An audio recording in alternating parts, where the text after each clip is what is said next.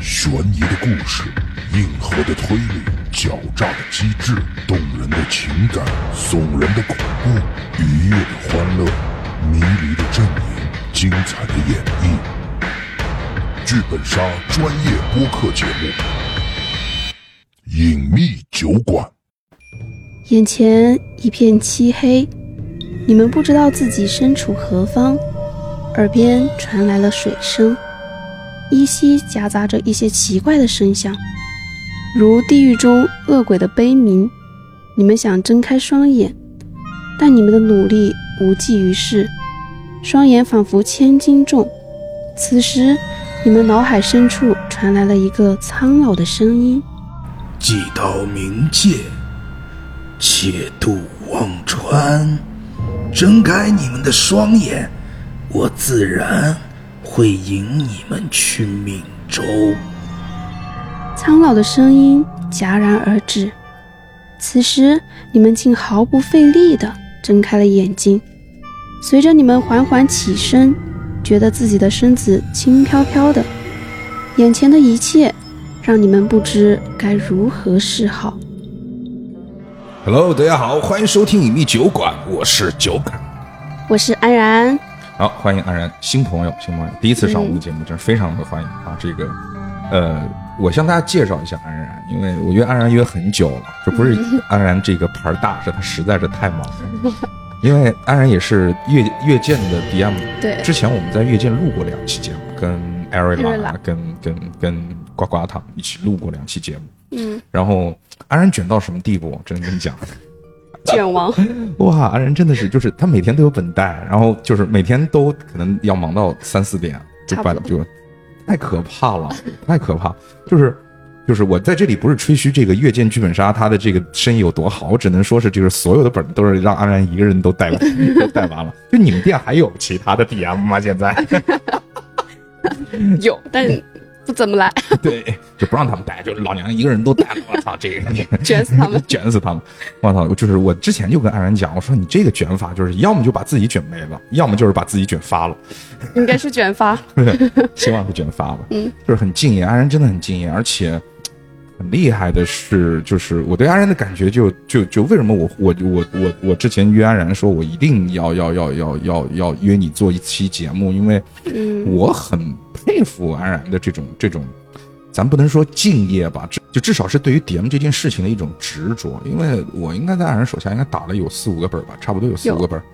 对，然后这些本儿我感觉体量都蛮大，就是我我我我有一种感觉，就是越见这么多的本儿就没有你不会了。真假？ 对对对，而且就是之前你也问我关于那个就是莫莫格格街街晚对宴的那个事儿，就是说他对于这个本儿的内容的这种执着和认真这个劲头啊，我觉得我真挺佩服安然的。我说实 话，所以就是而且每次打完本之后，我感觉就是哎，这个本儿里头如果我有点儿什么小小的问题啊，嗯，后来我就不好意思提了，因为你太认真了。我我我给你还是要发提一下。对，我给你发一段文字，然后你可以给我回一屏幕的一屏幕的文字， 而且他可能怕我看不懂，然后就不就是听不懂就不用语音，你知道吗？用文字给我打。我说算了算了，这个这个这个这个太客气了，不至于不至于。呃，所以所以所以今天也是很很很高兴，我觉得就是说可以、呃请安然来上我们的节目，我也是真的希望，我觉得就有的时候我们说剧本杀这个行业，其实咱说实话，DM 不是一个收入特别特别高的一个职业，在整个剧本杀这个行业当中，或者说在整个比如说我们现在年轻人出来工作这样的一个大范畴里面，但是我觉得就是说你也跟我热说爱对你也跟我说过一个词儿嘛，叫为爱发电，对但是。真的，我觉得这个行业会越来越好，这个行业在越来越走向一个主流的一种娱乐。嗯那么当它到了某一个基点的时候，我觉得它爆发出来之后，像我们这一批有经验、有能力，而且有热爱、有执着的这些 DM，可以在那个年代比别人真的是快一大步，所以嗯说去、去抢占这一块市场，而且现在的确是，就是整个市场上缺 DM，对，对吧？就是说我看到所有的剧本杀店几乎都是都在招 DM。都在找 DM，所以就是，哎，又向马儿跑，又向马儿不吃草，后那回头找找 Franklin 好吧？ 多给点草。 好好好，Q，一下他。对，特意的。 然后这个 Franklin 说：“我这个好像来了节目，又好像没来， 就是说你在我店里面做了三期节目了，就是我都没有出现过，是吧？这老板也挺也挺不错的。那么今天讲什么？今天讲《夜行惊奇卷》嗯，怪文，《夜行惊奇卷》它怪文是一个系列，是吧？对，它有好几部。啊、就是它每一部都是像《夜行惊奇卷》这样的一个类型嘛，就是说，或者说我们直接说，就是一个续鬼的这样的一个续鬼本这样的一个类型。还嗯，是它说就是一个续鬼本。哦，它每一部都是续鬼本，然后讲不同的故事。嗯，对，哇，嗯怪但是文其他的我还没有去打过。是我看一下，呃，《夜行惊奇卷》七点六分在迷圈上头，还有一个叫《怪文硕林会梦卷》《怪文全影志印卷》，挺好。呃，其实呢，它应该这三部看名字和介绍，好像都讲的是一个这个这个这个这个中国古代的一个故事。对，嗯，这个挺好，古风本。然后呢，而且其实先简单剧透一下，很猎奇，至少《夜行惊喜卷》很猎奇。嗯，就是它，因为我打完之后我很爽，你知道我爽在什么地方？因为我就喜欢这种猎奇的故事。就之前我们做了一期这个《头颅们的失眠夜》，嗯，把《头颅们失眠夜》打完我都出高潮了，因为那个故那故事太猎奇了。但其实啊，到回过头来，我会发现《夜行惊奇卷》，因为就是《头颅们的失眠夜》打完之后，它的那个故事虽然说很猎奇，但是其实我会感觉似曾相识。它的似曾相识就来自于《夜行惊奇卷》。对，它里面有一些设定跟它很像很像。回头我们再说的时候，其实就会说到这一些这个故事。嗯，然后呢，为什么要说《夜行惊奇卷》呢？就是说我还是要 Q 出这个点，因为第一是我打完之后，我自己本身很喜欢这样的一个猎奇的故事；第二是在《夜行惊奇卷》之后，就前段时间应该是上个月吧，我打了一个最近风很大的本，就是《雾影村》。啊，就《雾影村》是属于最近风巨大，但是呢，就是说迷圈评分巨低。 迷圈评分你看一下，应该六点儿几吧？但是当时打完我就觉得，我操，这个本儿怎么风那么大？最近，呃，他们的类型很像，他们都是那种纯续鬼本，就整个本儿就给你来一个大续鬼，就这样的一个感觉。啊，但是我觉得《夜行经济圈》玩的要比《雾影村》好多了。夜行惊奇卷它就有一点细思极恐。对，其实怎么讲呢？就是雾隐村它也我我不知道它是不是想营造细思极恐，它是另外一种调调。就是雾隐村在在炫技，我觉得它在炫技。就是说，我们翻开这个《夜行惊奇卷》它已经算是阅读量不多了嘛，它对算是阅读量非常小的一个本儿了。但雾隐村的阅读量是《夜行惊奇卷》的一半儿，甚至更少。就是他作者在想用极致的少的语言跟你去描述他想要跟你来的所谓的多层反转，一些人物线、一些故事线。但是这个时候就会出现一个问题，就是你在每一遍跟着 DM 的给你，其实其实第一点，它的问题在于，它每一遍的反转故事都需要 DM 给你增加一个设定，或者说 DM 给你去 Q 出某一个点，去带领你走向一个新的方向。那么这个时候你会就你就会发现，它是一个很吃 DM 的本，它需要 DM 在第一个环节把你带偏，第二个环节带这一点点，但是还是偏的，第三个环节继续带这一点点，慢慢慢慢的抽丝剥茧的去做这个事情。但是呢，这个就会有一个什么问题呢？就是说，第一，它字儿太少了，字儿少、嗯少到你每一遍去看故事的时候，其实你都没有看懂，你都要靠猜。你对，就是它里面可靠能想象力，对，靠想象力，靠你的脑洞，靠上面提供给你的一些只言片语，嗯，去猜在这个设定下，它大概会让你去想到一个什么样的事情。但是《夜行惊奇卷》，我觉得我打下来，为什么我个人真的感觉它比《雾影村》好太多了？因为它有了一个这个续鬼本给我应该有的，就是第一遍故事我看懂了，很完整，没有什么问题，嗯对吧？但是呢，我在看第二遍故事的时候，我会发现，哇，原来不是，就是，呃，或者甚至不不是第二遍故事，就是在第一遍我自己看完我自己的故事，我懂了。嗯，但是然后呢，第二个环节是。我们互相开始对信息了，就是对我跟场上的其他玩家对信息，一对发现他们不对，哎，不对劲，对不对劲？然后通过对信息，我们又可以对出另外一个故事。嗯然后后头呢，因为我忘记后头他是怎么又翻转到一个反转或者怎么样，我们待会儿去说的的时候，就是说安然你来带一下主线，因为我现在已经有点忘记了。 ，OK，反正它的转折很顺很滑，就是你对每一遍，它不是靠硬的说。DM 跟你讲哦，你之前想的这个不对哦，然后给你加一个设定，它其实应该是什么样子的。你在这个设定下，你反过头去看，它会是怎么样子？你看哦，原来是这样，它其实不是。对，不需要。对，相对比较顺一点，这个就是夜行经济圈好的一个地方。嗯所以我的意见是，就是说，因为我们每期节目之前都会有一个怎么讲，就是说会给一个听众的一个提示。如果你想打这个本的话，到就这里不可以要听了对对对，到这里就暂停一下，因为我是很推荐的。如果你喜欢。跟作者一起玩这种文字游戏的，就是说，甚至是你喜欢《雾隐村》这个本儿，你给《雾隐村》打了一个高分的，或者是你打完《雾隐村》之后，因为《夜行进行卷》不算一个特别热门的本儿，对，对的，就是说你打完雾隐村之后，你觉得就是说雾隐村不好，但是你还是觉得说，哎，那好的续规本应该是什么样子，就玩一下。就来来这个对对对对，这个夜还行惊奇卷。对还蛮不错的。好，那么这个我们接下去就开始我们今天的这个剧透的这样的一个内容。嗯，夜行惊奇卷是一个几人本来着？六人。六人本嗯啊。然后刚开始发本儿的时候呢，这个就让我想到了这个，哎，这个本儿就有点像是那个灰烬出的，就是人都不是人名儿。对，刚开始的时候，DM 是不会告诉玩家啊、他们的身高啊、年龄啊、身份，对，还有性别。 对，连性别都不知道，他们对只是一个颜色的人影，什么红色人影、绿色人影、紫色人影等等。对，而且是我们选完了这些人影之后，我们是不是会拿到一些就是就是第一轮的一些线索，就每个人身上的一个一专个属的道具。对专属的道具。对，嗯，道具呢？哎，这道具是现在能 Q 它有什么用吗？或者说我们来说一下，简单它会有一些什么样的道具？比如说红色人影拿到是什么道具？我们的红色人影呢，是一块价值不菲的玉佩，红色人影啊，就是我身上有一块特别值钱的玉佩对，啊，表明他很有很有身份，很有钱。对，就是还有地位我我我拿到的就是红色红色身影，对，就是我是一个有地位的人。嗯，然后再比如，比如说蓝色身影啊，蓝色身影是拿了一个什么玩意儿？是一份药方，不知道有什么用。啊看那来，不知道有什么用，一个一一份药方啊。嗯，紫色的人影，紫色是未写完的情书，我喜欢的情书，哎，有点有点感情线了。还有一个青色人影，是一把做工很粗糙的刻刀。做工粗糙的刻刀，黄色人影，一个精美的女性木啊雕。黄色人影啊，嗯，女性木雕，所以他跟那个刻刀就感觉这两个人就是就是一个青色人影和黄色人影，就感觉就有点有什么关连系接。对对对对对，好，一个还有一个绿色人影是白色的药粉。哦，好的。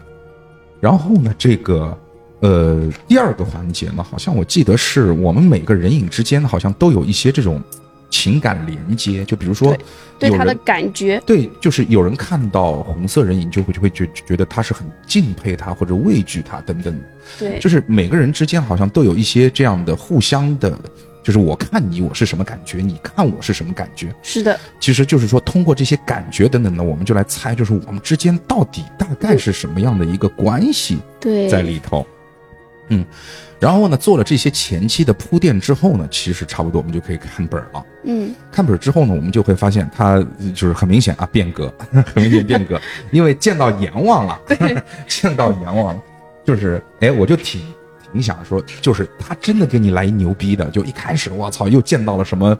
什呃么什老么，者带着那个斗笠的老者，对，又见就是有点像见到了那个就是什么奈何桥啊，哎，又好对像、对，又好像干嘛的，后来最最后又见到阎王了，咔，回头告诉你，他妈这是一个本格。 当然，这个也比较难啊，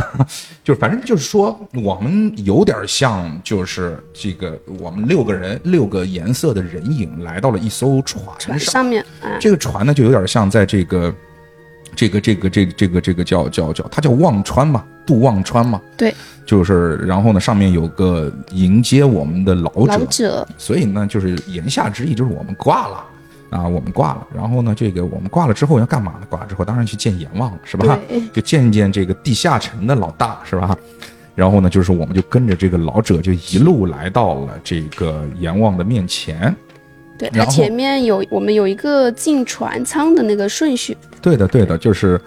呃，谁先去谁先去谁先到，对，一个简单的破冰，就是就是就是我们上传的一个顺序，反正每个人的本儿里头看看一看，对一对，啊就基出本来上了。就能对得出来了。嗯，然后呢，就是说我们到了阎王殿之后呢，我们也发现了送我们的那个老人呐、啊，嗯就是传说中的孟婆，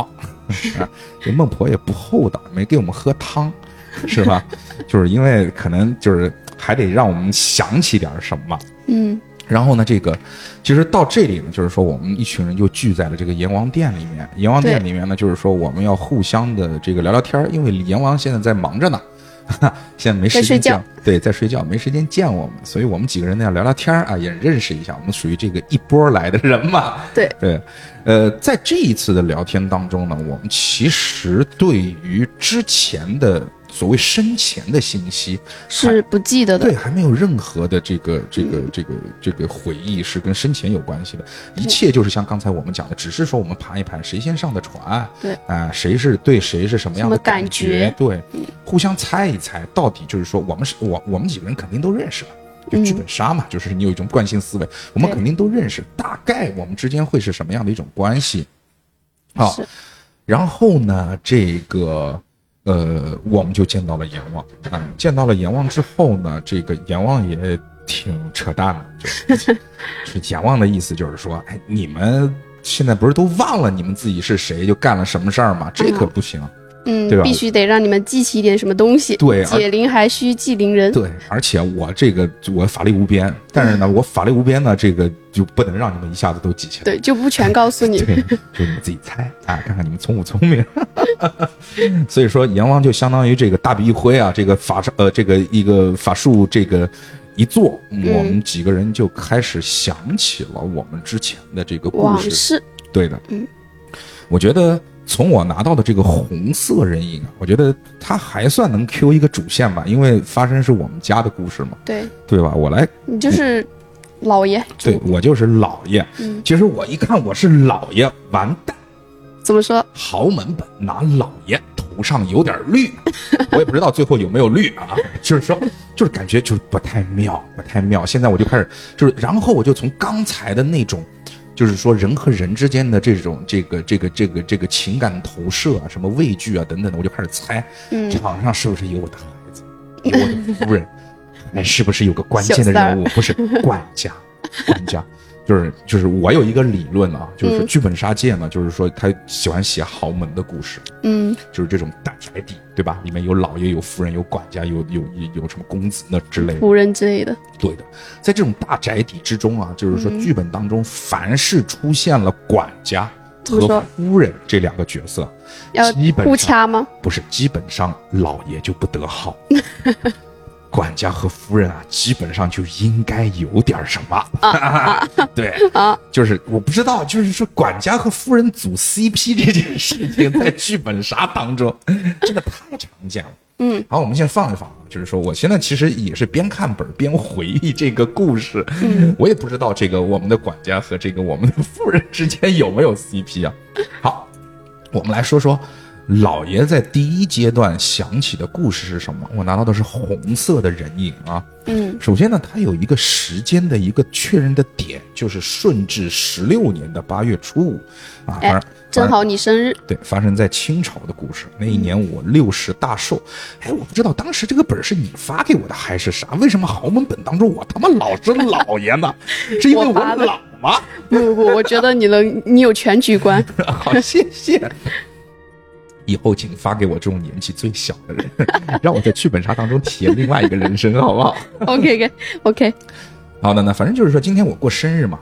过生日呢，这个呃就要这个大操大办。大操大办呢，这村民好像挺敬仰我的样子，就是说早在三天前呢，他们就已经给我送了这个贺礼过来。嗯在贺礼里面呢，就有一个非常重要的东，这个重重有一个非常重要的东西，就是一个手托仙桃的寿星仙翁木木雕。等生的还是对的，嗯然后他这么写，就是你那你知道，就是像咱们这种就是鸡贼的人啊，玩本玩多了，就不用不用标黑， 不用标黑，我就知道你就这么写，就肯定这个东西将来要用得到， 哈哈啊，对吧？然后呢，这里面也写到了，就是说我们家呢有一个胖管家，嗯然后呢，这个我们家呢还有一个专门为我绣制这个寿袍的一个绣娘，而且呢还招了一个新厨子，专门为今天晚上的寿宴做准备。所以这个时候，我的本儿里面就已经 Q 出了三个人物。当然，我不知道这三个人物是什么否关系是否在我们的玩家当中，我不知道。嗯嗯对因为其实我们现在还不知道谁是谁。那这个时候我在看本的时候，我就我就会在琢磨，场上的玩家他有可能是谁，就要看我本儿里面到底提到过多少人物。嗯啊。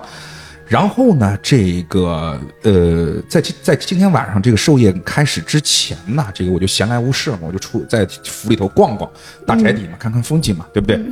然后嗯呢，就这遇到谁了？对我看到了一个妞儿，我看不是， 我看到了一个好女看吗子啊，那个妞啊，特别好看，哇，真的是面容姣好， 就是就四个字，面容姣好。 嗯其实我是属于那种想象力非常丰富的人，他不用用这种大量的词藻去形容她怎么样，就是面容姣好四个字对我来讲就够了。我看就脸就够了。对对对，我就心中这个完美的形象就就就就来了就就立起就来了就就已经出现了，嗯 啊，然后呢，这个时候他在干嘛？他靠着就是我我不是说了吗？就前几日不是有村民给我送来了那个等等身的那木个雕寿寿星仙翁木雕嘛，嗯，他就靠在那个木雕的旁边在缝制今晚我要穿的那个寿袍，嗯，我呢，其实之前没见过她，就是说，那我看到她在那儿缝寿袍，那就肯定是我们家新来的绣娘嘛，对不对？嗯然后呢，这个我就看，我操，今儿晚上老爷就要用了，我就要穿了，你他妈现在还没还缝好，对这不是扯淡啊吗？所临以时抱佛脚是吧对？呀、所以我就还挺生气的。我说，操，这这寿宴马上就要开始了，你这个袍子还没绣好哎，呢。等一下，你再看一下他的脸，你看看你还骂不骂？ 对，这时候看了一下脸，就算，哎呀，这个慢慢慢慢慢绣，姑娘慢慢绣啊，我握住姑娘的手，对吧？ 说姑别娘啊受伤了，慢一点。不着急啊，别扎到自己啦， 啊，老爷心疼你， 慢慢慢慢绣，好吧？这个， 然后呢，绣娘就跟我讲了，说这个回老爷啊，这个就是我这你放心，就马上就要完成，放心，老爷我这手艺可好了，今儿晚上就保证你这个风风光光的穿着它出席这个宴会。嗯然后我跟他聊完了之后呢，就是我觉得我可能是就属于那种这个挺挺事儿多的老那个那那个大老爷，就是我先看了绣娘，然后呢我就感觉不那个不放心，我就去了厨房。其实这些事看儿一下准备怎么样了？对对对对，看一下厨房准备了怎么样了，然后看看呢厨房里面有一个非常忙碌的一个男子，厨师吗？对的，应该就是厨子吧，因为我们说了嗯嘛，我我们家又新招了一个厨子，这男的我也不认识。那么在厨房里头上下忙活，那应该就厨是子新来的厨子。嗯，但是他有一个特点，就是他应该是个，就是帅吗？呃，这就很很不帅，佝偻着如小山一样的后背。这个普通话该怎么形容来着？就是驼驼背对他是一个驼背的一个男人。嗯，然后呢，其貌不扬，所以看上去挺怪的。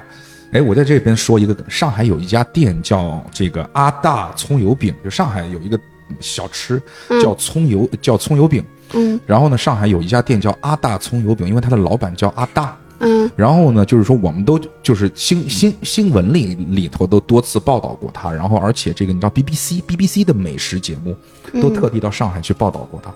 他就是个驼背。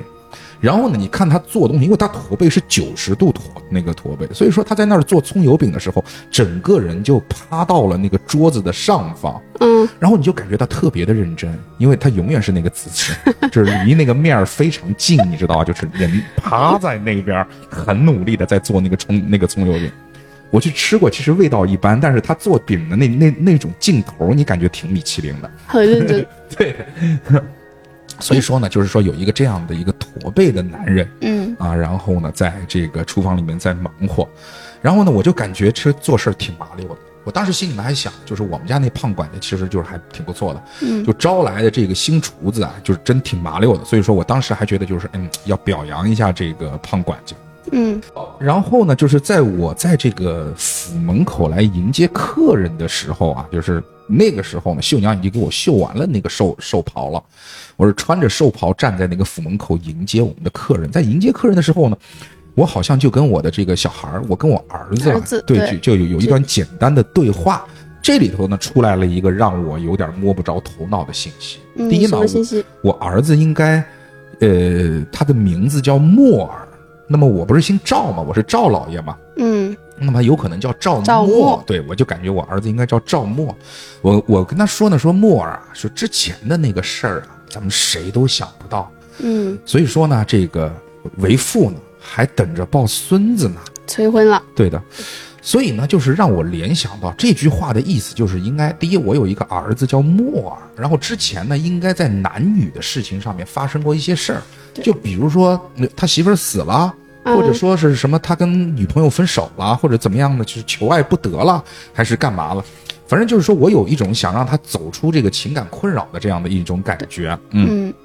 然后呢，这个他呢，当时呢还想跟我去说些啥的，说什么父亲大人、孩儿啊什么什么。他刚想跟我开口的时候呢，这个时候宾客就一个个来了，那我也就没空理他了，嗯，对吧？然后呢，这个当晚就觥筹交错嘛，而且这个新来的这个厨子做的这个菜呀、也别很好有吃一盘风味。哎，所以村民们呢，就就就就就就吃的非常开心。然后这个寿宴一直到深夜才结束，然后结束的时候呢，我已经酩酊大醉了。然后呢，我等到这个宾客们三三两两的离开之后呢，我才回了屋。紧接着呢，我就进入了梦乡。睡觉了，对，但是这个接下去就发生了挺可怕的事儿。然后呢，我进入梦乡之后呢，我就突然感觉，就是说周围寂静无声，四周一片黑暗，伸手不见五指啊。嗯，这是哪呢？对呀、我抬头一看，看见天上有月亮，耶，嗯老子他娘的是在外 头，我他妈是梦游了吗？然后呢，就是等我的眼睛适应黑暗之后呢，我一看，哦，它是我们这个村里头的一座山，叫幽云山。嗯我其实不太知道自己怎么会就是到这儿来的。反正你就在了幽云山，对的，而且嗯呢，就是说我们自己的这个村子呢，是在这个山腰上的一个村子，山腰叫对山腰间的一个村子叫叫幽云幽云村，幽幽云村。对。那么我现在就是要往回走吧，就不不就不就也不管我是怎么来的，反正第一件事情肯定是要先回家嘛。嗯，在回家的路上，我操，就看到了前方出现了一个黑影，那背着月光，我根本看不清他的模样。然后他他他就会向我这个缓缓的走来，嘴里还发出那个咿呀呀咿呀呀的声音。嗯这咿呀呀是什么声呢？我他妈就一想，这声音山魈的笑声，就是说，在我们这个世界当中呢，应该是存在着一种生物叫山魈的，所以当时我就特别害怕，你知道吧？跑，对，就是说这个冰冷的寒意啊，彻底从我的身上就窜起，你肯定是撤呀，对不对？赶紧回家，赶紧跑，对，赶紧跑！但是呢，这个你知道，我就是也是刚刚过完六十大寿，在古代啊，六十就真停了，我就真真跑不动了，真跑不动。 然后就是就跪了，对，跪了就跪了，哇，他就真是跪了，就求跪你了，对，就是就就就就就是见跑不动就认怂嘛，就、嗯就求就你了对呀，就直接跪在地那个地上说求你了，不要杀我，只要你饶了我，哎，我就哎，我还刚想许个愿呢。本来想就是说跟他商量一下嘛，谈谈条件嘛，他不就没有等我谈条件就没了，你知道吧？就我还觉得就是这嗯个，哎，不想听你许愿。他说， 对，然后这个时候呢，就是我感觉，哎呀，危险没有了。但是呢，就是在我舒了一口气之后啊，我突然感觉脖颈这个一阵疼痛啊，眼前的景色就变成了无尽的黑暗。哎，我当时就想到啊就是有人把我的头嘎了，嘎了，就好像是，哎，所以这就是我能够回忆起的所有的故事。那我们再来说说绣娘的故事啊。嗯，就是说，故事背景呢，就是说，他对于他自己的背景呢，就是说，哎，从小啊、呃挺苦的，所以呢学了一门刺绣的手艺，然后呢正好呢就是说碰上这个我们这个老爷的这个府上有这门事儿啊，就是就被胖管家请请了过去，对不对？然后呢，在这个绣娘的故事背景当中呢，她有一个弟弟叫陈二，啊，就是说这个绣娘是有个弟弟的，叫陈二。然后呢，这个，呃，他说这个我，然然然然后呢，绣娘进了府之中呢，就是说她的第一反应呢，就是说她就就故事就紧接着就来到了我，其实绣娘已经到了府当中来做事儿了。好像就是说，就传来了这个胖管家对她的一个责骂声，说这个地方的针脚怎么如此粗糙啊，对不对？因为我是绣娘嘛，所以说肯定会带入。你说你肯你骂的肯定是我，那对不对？然后就只敢低着头了，对的，然后我就低头就被他骂了。那这时候过来一个人来给他解围了，对不对？那么这个人呢，而且在家里头应该是有点身份的，因为胖管家看到他呢是这个点头哈腰的。嗯，那么这个时候我们想，这个要么就是少爷，要么就是老爷，基本上就是这样的一个一个一个身份。但是呢，就是说，诶，秀娘在这个地方呢有个奇怪的地方，就是说她觉得啊，就是说那个男人呢，第一呢，他是府上肯定是有身份的人。嗯，但是呢，他丝毫没有这种飞扬跋扈的这种感觉，反而呢有一种非常亲切的感觉。所以他就边想啊，就边走进了厨房。好，然后呢，这个，呃，到了这个中午的时候，到了中午的时候呢，这个他路过了院子中央的那个等身寿星仙翁木雕的时候啊，柴房的方向有一个男人嗯，过来了，然后呢，他是相当于是这个骂骂咧咧的就来了。有点凶，对的，而且呢，你还听到了这个一声声藤条打在了肉体上的声音。咦，好恶毒，对这个事儿就有点刺激了。那刺激了之后，那我干嘛去看看，对不对？去看 看，去看看，听一下对，去去去去听。好，，听到了什么呢？听到了，就是那个男人在说什么“死胖子，啊看到你就火大，看我不打死你”，然后啪啪，就是刺耳的这个鞭打之声啊，就盖过了哀嚎啊。嗯，然后呢，我就想我说，哎，这个有这个太刺激了， 这个过我的极限了。我这个外人就是还是不要这个多管闲事了。劝不了，对的。然后呢，这个我正要离开的时候啊，因为他们那个事儿是在哪儿干的，在柴房当中干。那这样的就话，你就可以想象到，应该是府上的一个比管家，因为他说你个死胖子嘛，嗯，在这个文中唯一出现的这个死胖子就是胖管家。对，只对吧有他了，就某人在打胖胖管家，然后你就是看到那个柴房门开了，从里面走出一个人，这个人是谁呢？这就是早上为我解围的那个男人。啊，怎么变成那么凶的呢？对，所以我就很奇怪，说这个，哎呀，这个还有两副面孔，对呀、就是说怎么判若两人了？而且还有一个非常奇怪的事儿，嗯，就早上那个很和善的这个男人啊，他是跟我讲说他有两件衣服需要修补，嗯说给了我两件衣服，说回头帮我修补一下。而现在从柴房里面出来的这个男人啊，他又跟我说了一遍，他说他有衣物需要修补。啊，我就说这个很奇怪，早上他不是给过我了吗？怎么怎么就就就就就就又又要给我一次？但是长得却都就都都一样，啊，七秒钟的记忆，难道对的。然后呢，晚上呢，在这个晚宴上面，对吧？然后呢，我看到了，就是这个秀娘看到了前来祝寿的这个村民啊，嗯对陈儿做的菜肴啊，这个赞不绝口。我心里头也是由衷的替陈儿高兴。这个时候，哎，就可以想到了，哦，他不是一个人来的，他是跟他弟弟一起来的，所以说他是那个秀娘，而他弟弟陈儿就是那个厨厨子子嗯啊，一个新来的秀娘，一个新来的厨子。好，然后呢，这个在宴席结束之后啊，就是这个村民们就三三两两的这个离开了这个宅邸。嗯但是呢，我又想到了白天那个男的跟我讲说，有几件衣裳就需要修补嘛，对不对？嗯，我就来到了他的房间。我进了房间之后啊，这个我就看到了躺在榻上的那个男人。不知道为什么，我内心百感交集啊。这个，我就收起了我自己的情绪，缓步走出了客房。这个就有点奇怪了，我在里头干嘛了呢？发生什么？不知道，他其实没写啊，一脸愤恨地望着躺在榻上的男子，内内心心百感交集，收起了情绪，转身走出了客房，对吧？各位听众，你们听听啊，就像极了刚刚发生过一些，就是节目里面不太适合讲的这个事儿，嗯，对吧？？然后呢，这个到最后呢，就是说我就开始就是说催促陈二，就催促我的弟弟啊，说陈二啊，你快走啊。然后呢，就是说我说希望自己的这个弟弟能够逃离，就是为什么希望自己的弟弟能够逃离？是我干了啥我就需要逃离这个地儿？啊有危险了，应该是，对的，然后呢，我就感觉一道寒光直面的扑向了我，我似乎就想起了什么事儿，恐惧和绝望渐渐的从心底里面这个涌起啊，就是说我感觉好像就是一道寒光向我扑来，就是有人用刀砍我，或者用用用剑扎我这种感感觉，嗯所以千钧一发之际啊，我下意识的想要这个这个起身闪躲，躲开了吗？没有啊，就是说剧烈的疼痛袭遍了我的全身。我知道自己的生命即将走向尽头啊，所以说我就就一气之下就死就死吧，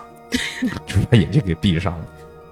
啊，这基本上就是我们秀娘的故事。嗯，觉得我们再说一个吧，你再挑一个觉得比较精彩的，我们讲讲。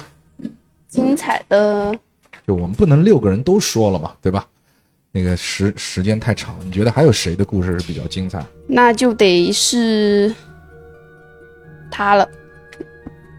蓝色的身影是谁呢？啊，他一开始就说了，今年呢是啊，今天呢是顺治十六年的八月初五，就是还是这个我刚才这个红色身影这个赵老爷过生日的那个那个那一时天，间对对吧？他说今天是父亲的六十大寿，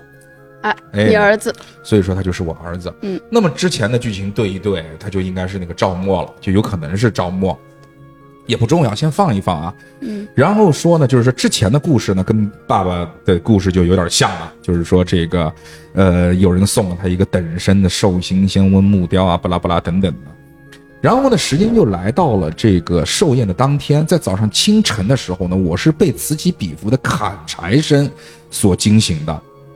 然后呢，这个时候呢，这个我想想时间也不早了嘛，所以收拾一下衣物啊，出门我就听到了一阵阵的责备声啊。谁然又后在骂人？对的，就是有人在骂人，就是今天可是老爷的大寿啊，这个袖袍怎么绣得如此草草率？你看你这晦气的样子啊，要不是看你会点针线活，我才不会请你来绣这个袍子呢。我就这个呃就是这个这个这个儿子啊，他就心生好奇，我就往前看去啊，嗯，发生什么事儿呢？院子当中有一个姑娘，一身粗布麻衣，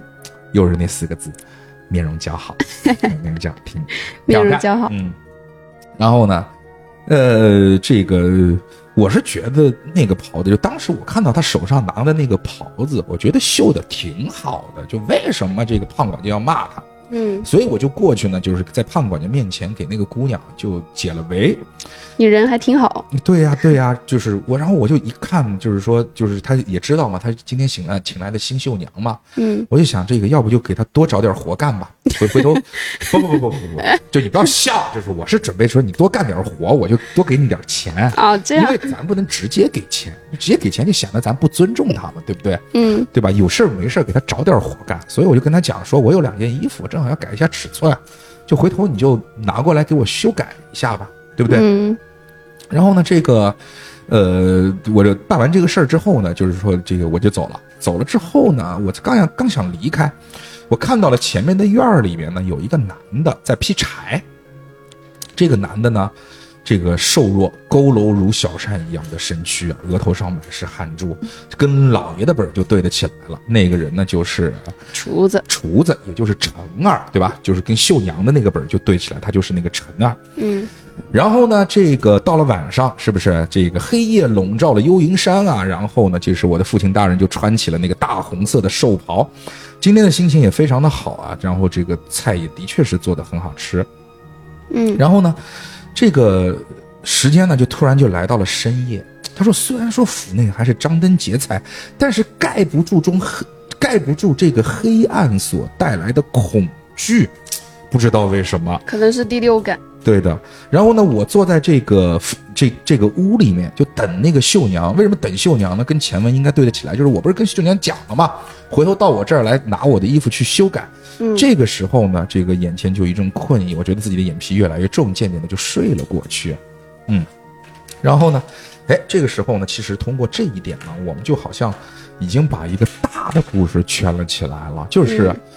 呃，发生了一些比较重要的事儿啊，就是说我先大概的去列一列一列，就是屋子里头送来了一个等身大的一个寿星的一个雕像，嗯然后今天呢是老爷过六十大寿，请来了一个绣娘，名字好像还并不是很知道，但是呢，请来了一个新的绣娘，请来了一个新的厨子，厨子是绣娘的弟弟，好像叫陈二，然后对厨子呢是一个这个驼背的一个比男较人，矮小，对，做的菜呢也挺好吃的。嗯然后呢，这个呃，我们这个老爷家有一个小孩儿，有一个儿子。这个儿子呢，好像在以前发生过一些男女关系之间的一些问题，所以说呢，这个呃，父亲呢还很关心自己抱孙子的那个事儿。所以说呢，这个。呃，老爷从老爷的这个剧本当中呢，又可以知道他的儿子叫莫尔。那么老爷姓赵，那么他的儿子有可有可能是叫赵默，嗯而且这个赵默呢，好像在白天的时候给秀娘解过嗯围，然后呢对让秀娘晚上去他那里去拿两件袍子拿去绣。然后晚呢嗯上嘛，，对 的啊晚上。然后晚上秀娘去了之后呢，好像他们俩之间有发生过一些特别不可描述的事情，到最后导致秀娘好像要逃，带着她的弟弟程二要逃离这个地方。但是呢，在逃离这个地方的时候，秀娘被嘎掉了。她的弟弟程儿怎么样不知道。然后老爷呢也是半夜醒过来之后，发现自己不知道为什么出现在幽银山里面，然后碰到了一只山魈，在山魈走了之后呢，他也莫名其妙的好像头被嘎了。嗯基本上好像就知道了这些事儿，而儿子呢，就是说这个晚上就好像是莫名其妙的睡了过去，嗯然后这个估计这个谁，那么还有三个角色，那么他们在第一个本儿里面，他们的身份认同是谁呢？紫色人影是我们的胖管家，对，紫色的人影，他就看到的可能就是说当天胖管家发生的一些事情。嗯，还有一个黄色的人影是我们府上的女仆，女仆，嗯，诶，女仆很奇怪哦，就是哪儿奇怪是女字奇怪还是？ 不是， 就是我们的故事当中这条主线当中，其实没有看到过有女仆这个人出现，绣娘也是仆人，绣娘也是仆人。嗯所以，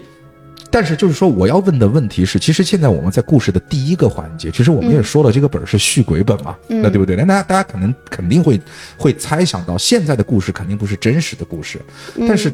刚才就是说我说的那个绣娘，然后这个老爷和少爷三个人的故事是有穿插的。但是这三个人的故事当没中，有女仆，对都没有女仆。对那女仆的故那事就是跟谁另有外一穿个插人呢？女仆的故事是跟那个我们还有一个人影是没有谈到，叫绿色人啊、对，绿色人影，对，还有个绿色人影，还有一个绿色的人影哎，跟绿色的人影他对于自己的身份认他同也管你叫老爷啊，不，也管你叫父亲，也管我叫父亲。嗯哎，那其实这个也是有交集的，因为在绣娘的剧本当中啊，就是说她的回忆呢当中，她是有遇到了两个人，而且性格不一样，性格不一样，但长得一模一样，所以这个时候其实我们又可以带出另外一个点儿，就是说我们家是不是有对双胞胎，嗯，对是吧不？是有两个少爷？对，有两个少爷。嗯，啊，所以说女仆的那个剧情会出现在另外的一个少爷的本儿当中。那么另外一个少爷其实是不是那个比较凶的那个少爷呢？在他自己的剧本当中，对他就是他有骂人，嗯，他有训人，对，所以说他的这个身份认同就变成了女呃这个绣娘的那个剧本当中的那个凶的那个少爷。嗯，嗯，而且我如果没记错的话，他应该是对女仆还干了点啥。就是把他邀请到房间里面去，嗯，后面的剧情可能要付费。对，就是付费内 容。对他就是跟女仆有一段这个激情燃烧的岁月，而且是这个强迫的激情燃烧的岁月，在他的房间当中。嗯嗯、基本上就是说第一个循环的故事，不是不是第一个循环的，就第一个章节的故事，基本上就到此为止。然后最后所有人好像在故事的结束，就是在这一个寿宴的这个这个这个半夜吧，深夜，都嘎了。好像都被嘎了。嗯，嗯，那么凶手是谁呢？对，凶手是谁呢？哦，这个章节分享完了，我们会有一个线索卡，那个卡里面呢，它就比较诡异的，就就是你当时不是遇见了山魈嘛？对的，嗯，这个时候就线索卡有描述山魈它长什么样子。哦，就是相当于线索卡去补全了一些客观信息，在这个世界观中的一些客观信息，比如说山魈长什么样，如果我没记错的话，是不是还有孤惑鸟？对，还有个孤惑鸟。对的，他写的山魈就是其人面长臂，黑身有毛，繁种，见人笑一笑，然后这个唇闭其面，应即逃也。啥意思啊？就是说，这个长得呢人的脸，手很长，然后呢这个身身身上是黑的，嗯反种就很有意思，就是他的腿肚子是反过来长的，就是膝盖朝后。嗯他是膝盖朝后的。见到人之后呢，就是说这个人对他笑，他也会笑。然后而且呢，就是说他的这个嘴唇呐、就特别的大，他那个嘴唇可以把脸给遮起来啊。然后这就是山魈的一个形象。然后呢，孤惑鸟的形象是什么呢？孤惑鸟的形象呢，就是说，哎，孤惑鸟又名夜行游女，无子喜娶人子养之以为子。嗯就是说呢，这个孤惑鸟其实就是那种长得像鸟的一样的人，或者人一样的鸟，对吧？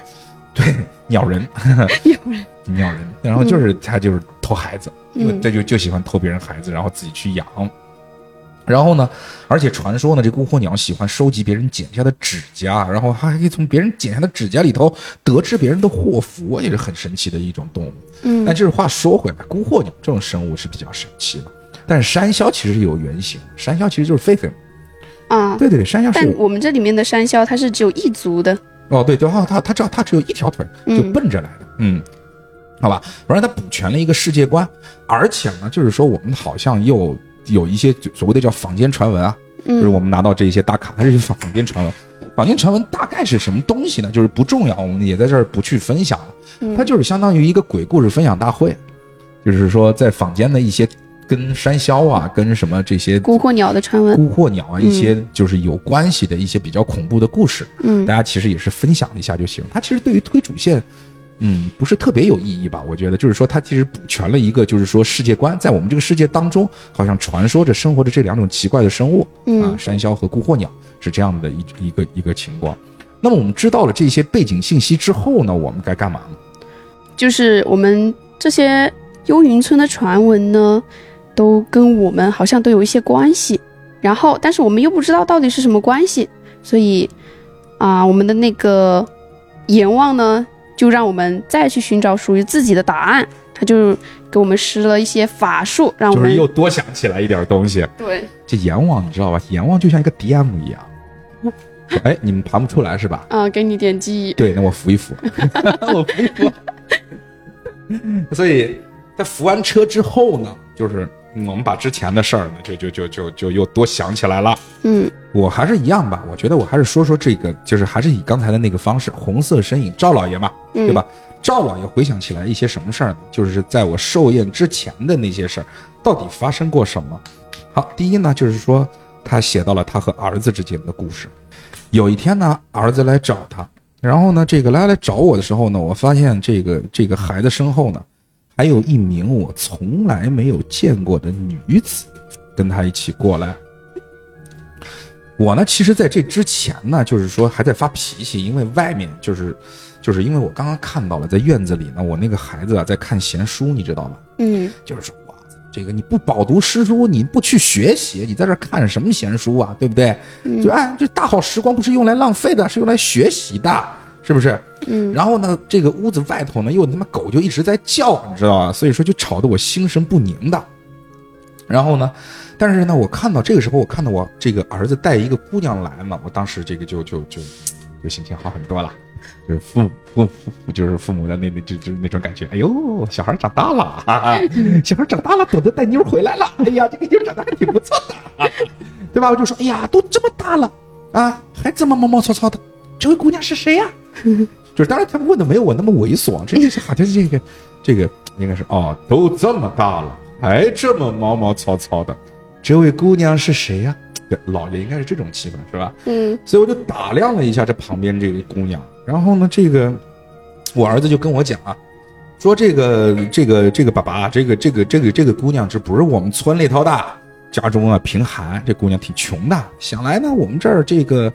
做个帮佣啊，这个呃混混口口饭饭吃吃，对的。嗯然后呢，这个我又想，这个府里头反正现在也缺人嘛，对吧？就你就把他带来了，您看这个如何？然后呢，你知道知知知子莫若父啊，嗯就我看他那个模样，对吧？双脸绯红，对吧？然后双手合十，还在这个不断的这个搓手，你知道？哎， 小子，终于不用你催了，对呀、这个这个不用我催了，是吧？然后我就立即明白了是怎么回事儿嘛，对不对？嗯然后呢，我就想说，哎呀，这个反正要是能为这个府上添一个男丁啊，那也是份大喜的事儿啊。我就同意了嘛，我说，哎，这样也好，难得呢你也会操府上这份心啊。所以说呢，就就就就就让他留下来了就留就留了下来。嗯然后呢，时间啊，这个时候又有一个具体的一个时间了，叫顺治元年的五月十五日。之前呢，老爷六十大寿，我们回忆一下啊，是顺治十六年的八月初五，对，那个是老爷六十大寿。那么现在就相当于十六年前，就是顺治元年，当天呢是五月十五。嗯然后呢，府内呢又张灯结彩了，又干嘛了？对的，有喜事了？对，有喜事儿啦，对的。然后呢，这个怎么老爷要结婚了 吗？老爷要结 婚，不是啊，这个他说了嘛，就是说我打一开始呢，我就知道这个我儿子对那女子有情，嗯，这一天呢也是迟早的事儿，所以很明显，撮合一下。对我是给我的儿子和那个女佣啊来办了婚礼。嗯但其实这一点在当时看来还是有点奇怪的，就是这老爷怎么开明到如此地 步，对吧？应该不应该呀、对吧？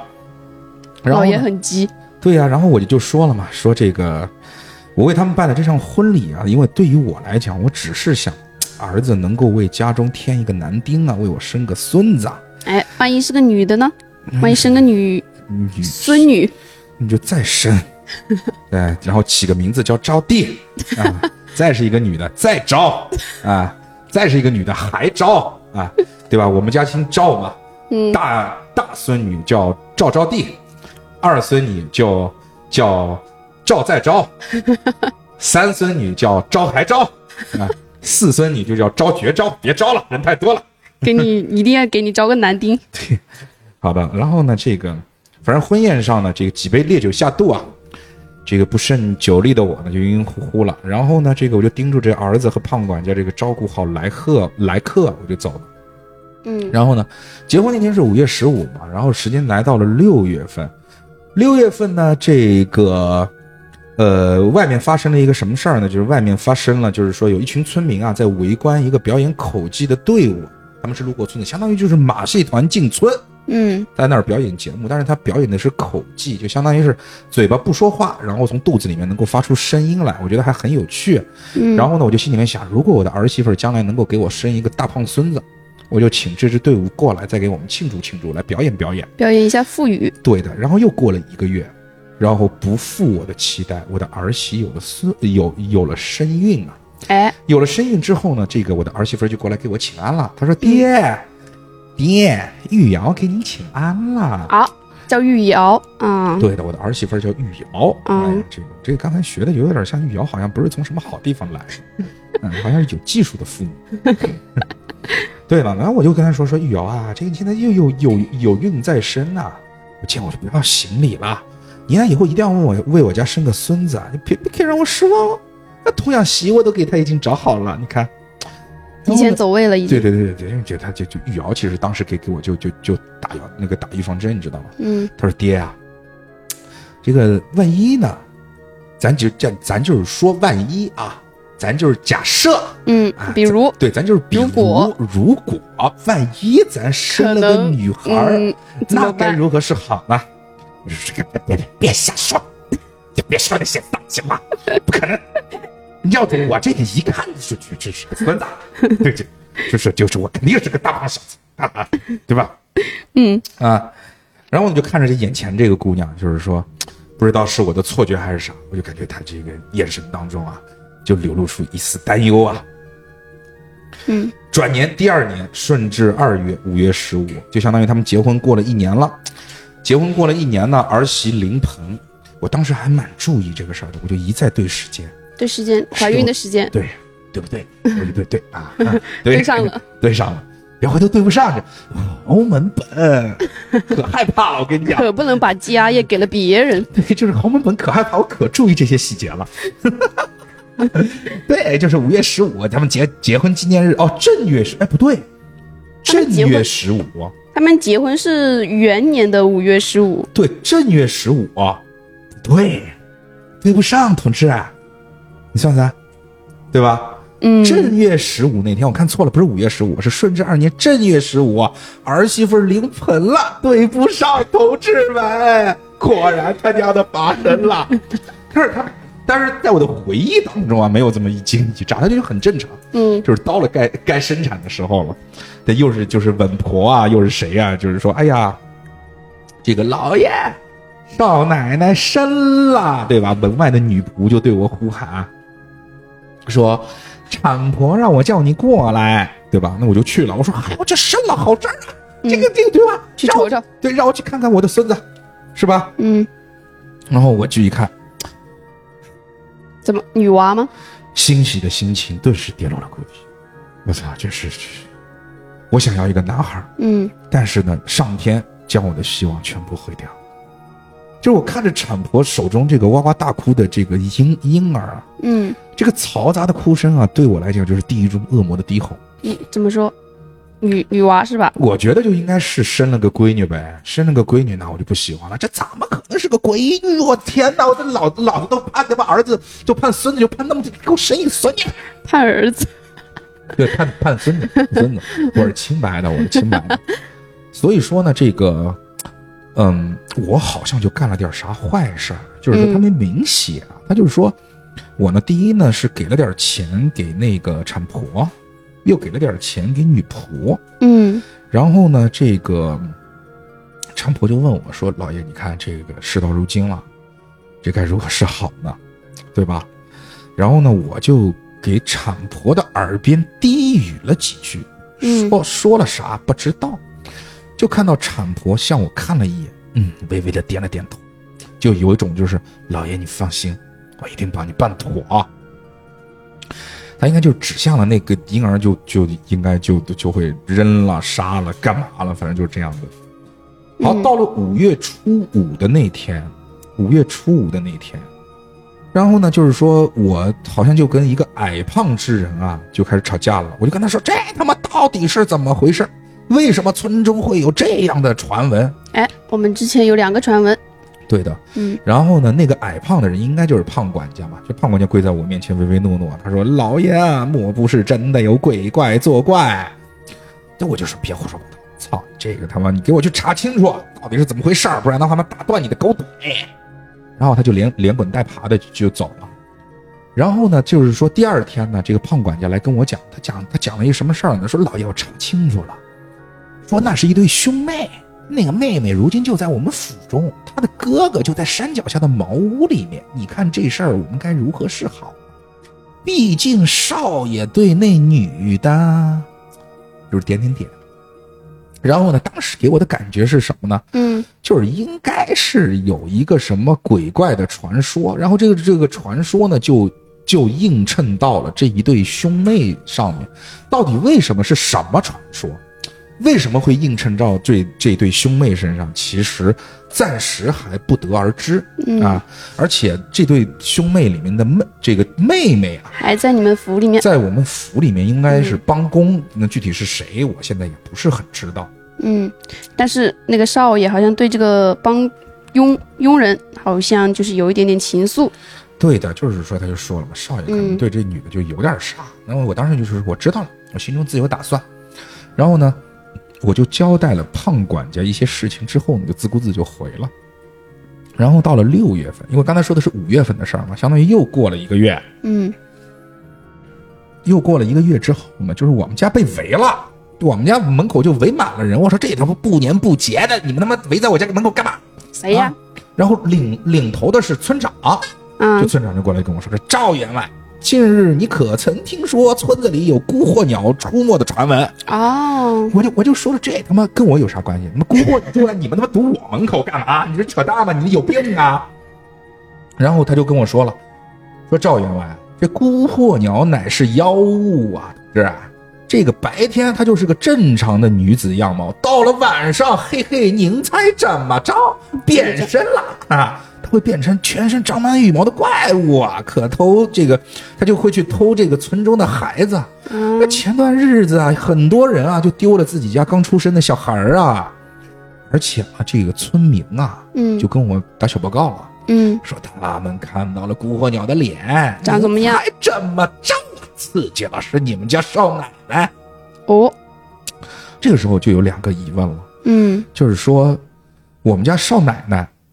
就是说哪个少奶奶？因为为什么呢？就是说，就就就就是我现在就是我当时看到这儿的时候，我有点迷糊啊。第嗯一呢，我们家是有个少奶奶的，就是之前没给我生孙子的那个叫玉瑶的那个少奶奶。是，对的，但是呢，现在最近不是我们家少爷不是对有一个女的不是还那啥吗？对不对？就是说他说的是哪个吗？嗯但是呢，呃，这个我又转念一想啊，就是说这个这个他说的是少奶奶对吧？嗯那那个姑娘应该没那么快，对吧？对，所以应该就是玉瑶，应该就是玉瑶。我就想，我操，这他妈就就就刺激了， 就我们家玉瑶就是。那这个怎么办呢？就是我望着他们离离去的这个背影啊，心中这个五味杂陈啊。而且五味杂陈这个情绪就很有意思，它的描写是什么？是欣喜与愧疚交织在我的心中。嗯，为什么有欣对，喜？为什么有欣喜，而为什么有愧疚？就这两种情绪都不对。嗯，我应该是什么？比如说什么害怕、惊讶，比如说愤怒，对，但这两种情绪就都有问题。然后嗯第二天呢，我应该就把他送出去了。然后呢，村长呢就把他绑在了这个空地中间的木桩上面，任凭他如何反抗，任凭他叫的如何的撕心裂肺啊，一切都无济于事。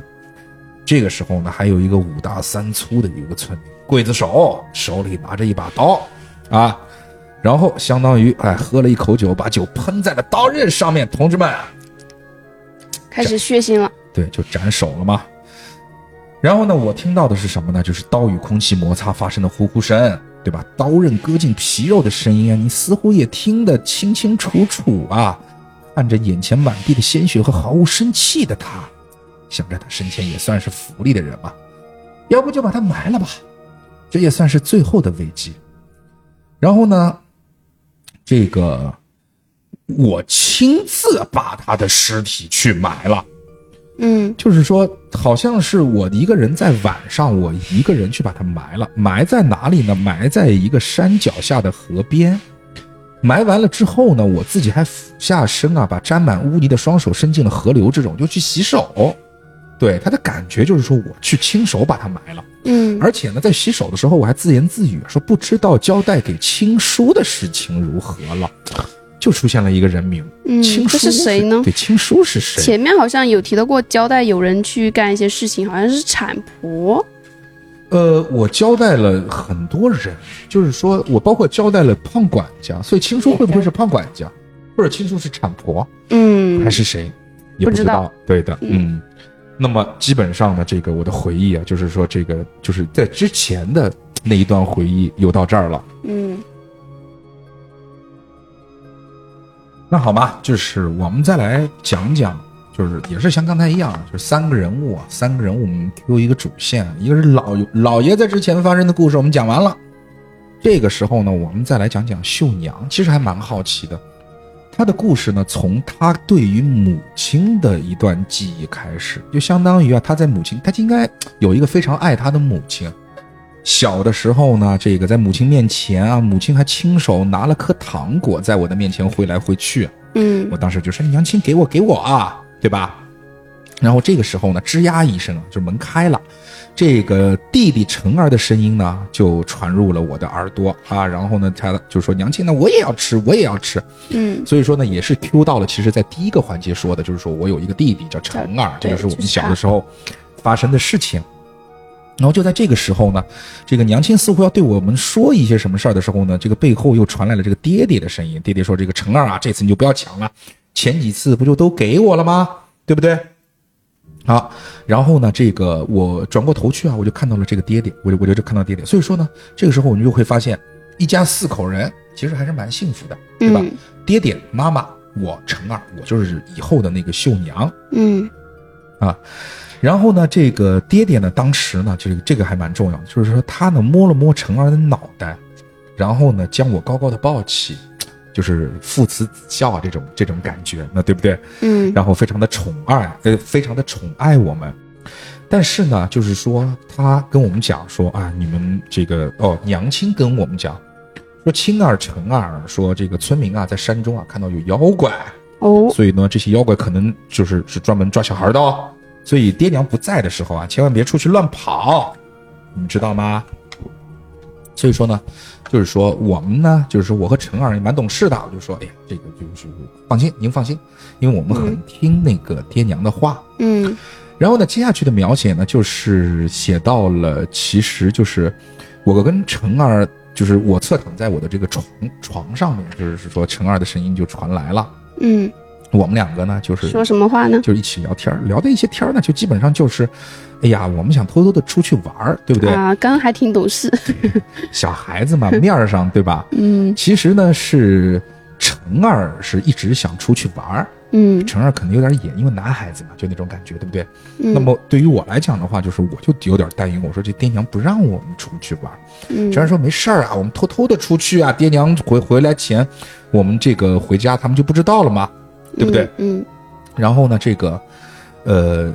我心中其实是挺矛盾的。其实我也挺想出去看看的，但是呢，又配又怕被这个爹娘发现之后就是责备我们。但是呢，到最后心中一番斗争之下，这个好奇心终于还是战胜了理智啊。嗯，这个时候呢，就嗯，出去了是吧？就出去了。这场景就来到了这个深夜的林间啊，我们还在这个船船的这个溪水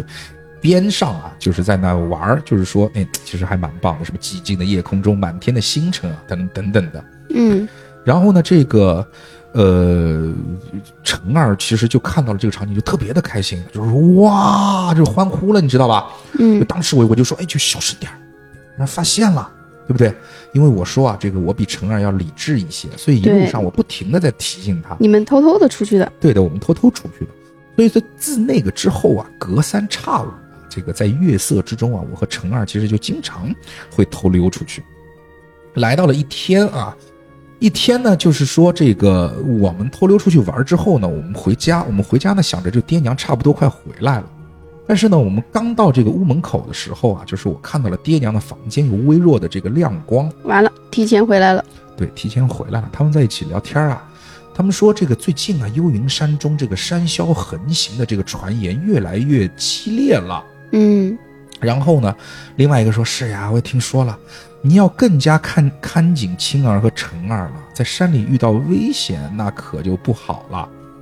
这个时候，其实我们发现了爹娘已经回来了，那他妈该怎么办呢？完哦了，要被发现了对，。我们俩偷偷的想回去，但是还是被他们发现了。那爹爹很冷淡的说：“站住，啊去哪儿了？是吧？”然后反正就是这个，呃，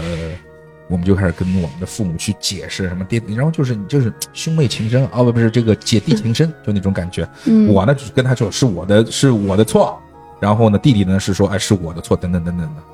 然后呢，爹爹这个时候也就是说这个蛮凶的，因为他真的其实还蛮生气的吧，应该是。所以说那一次呢是非常非常严厉的，而且是从未有这么严厉的责备了我们。很生气，对，很生气。说了不让出去还出去。对的。但是呢，其实呢，就是说它里面又回忆到了，就是在大多数的时候啊，这个爹爹和妈妈，呃，是爹娘都都都都非常非常的疼爱我们，因为对之之前也从故事当中可以去看得到，就是说这还是幸福的一家人。然后他就提到了他的爹妈是干嘛的，嗯他说他的爹爹啊会想尽办法的逗我们开心，他会唇齿不动，发出各种各样的呻吟啊，然后有的时候像虫鸣，有的时候像犬吠，有的时候像鹰啼，所以说这个你就会联想到，就之是说前姥爷看到的对。所以他爹爹会不会就是老爷之前所说的那一对来村里面的口技艺人呢？对不对？对，嗯。然后呢，这个，呃，娘亲呢，她其实也会一点，也会一点技术，她会一些缝补、浆洗之类的。对的，我我缝补记缝补匠系，它其实也是，就相当于就是我们的，但是他又很奇怪的讲明了一点，就是说爹爹每天出门是干嘛的？爹爹每天出门是打猎去，嗯倒还不是去做那个艺人，而妈妈呢是娘亲呢是为了家中能够多添点银两啊，就去做了下人。嗯两个人呢，为了这个家其实是各司其职的，对的。然后呢，我觉得我们就像爹娘一样相濡以沫，就是我和我陈的儿弟弟弟弟弟就是两个人都相濡以沫了，这辈子都不会分开对了。我们俩关系就真的很好。嗯，然后呢，就是说，其实她蛮依赖她弟弟的，对对对对，他很很依赖的弟嗯弟，甚至是他有点儿，害怕。他有点儿害怕弟弟会离开他，嗯所以其实想什么就不愿意什么就来什么。嗯 有一天，陈二跟他说了一句话，他说他的声音女是女他哦，嗯，说他的声音真的好温柔，陈二好像喜欢上他了，你谈恋能爱了。帮帮我吗？那就陈二谈恋爱了。所以说呢，这个我就想到了，是那一日那一天呐、在山上面我所见到了一个女子，嗯我未曾想过，就是那一次相遇啊，让他占据了我本应该是我在陈儿心里的这种位置。完大蛋，完了，这个畸形了， 畸形了，这个这个这个这种感情就变畸形了，嗯对不对？现在陈陈儿心里面有别的女人了，对的。那么，但是呢，其实呢，我觉得在此时此刻，他什心么里心情呢？对他的心情是还是相对比较正向的。嗯 虽然说有点极端啊，他说：“哎呀，只要能够让陈儿开心，这个人不是我又何妨呢？”嗯但是那个女人他娘的就不能辜负陈儿，嗯，不然我一定会让你体会到这世间最痛苦的事儿啊！所以说呢，这个最终呢，我还是选择了成全。自那之后啊，隔三差五的啊，这个，呃，我悄悄的跟陈儿趁夜色啊，与那个女子相约见面。啊，你也去了，对我也觉得很奇怪，你知道吧？去看看他们怎么约会的。对对对对对，就是他们约会，我老跟着这个姐姐也真的是服了。然后呢，有一次就描写到了，就是说我看他们谈恋爱的样子，就是那个姑娘啊，嗯说陈二啊，我有个东西要送给你。然后呢，这个陈二还跟她讲说，月儿姐姐是什么？哎，是个姐姐，对吧？啊，叫月儿，叫月儿，她说，然后那姑娘说，哎呀哦，你别着急，等我离开后再看吧，就相当于送给她一个一一个礼物，说我走了以后你再拆。然后，嗯反正呢就是妒忌，这就是特别特别的妒忌啊，对吧？然后就是，呃，来到了就是今夜的这个湖面异常平静，上面还散落着点点的光芒啊，似乎和这个天上的繁星一起这个呼应一般啊。也就是说，那天晚上跟那个女人分别之后，就相当于那个女人给了成儿一个礼物之后，那个女人就撤了嘛，对不对？嗯嗯，然后呢，我和陈儿两个人在这个所谓的林间空地上面，但是呢，我们两个听到了前面有窸窸窣窣的响声啊，我们往前看去，好像是一前一后有两个身影，手上好像还提溜着什么明晃晃的东西。是什么呢？对，然后呢，我们找了棵树，我们躲了起来之后呢，我们就偷看他们。然后呢，半晌之后呢，看到后面那个人高举了手中之物，而前面那个人的双手应声落地呀、好像是他用什么东西把前面那个人的手给砍掉了那种感觉。嗯而这个时候更可怕的是啊，我看到了有一双如同黑洞般巨大的眸子正静静地盯着我，啊然后我看到了那张脸，那张脸是娘亲。娘亲倒下的时候啊，她的脸庞倒下的时候没有身子，被看头了被。砍头了，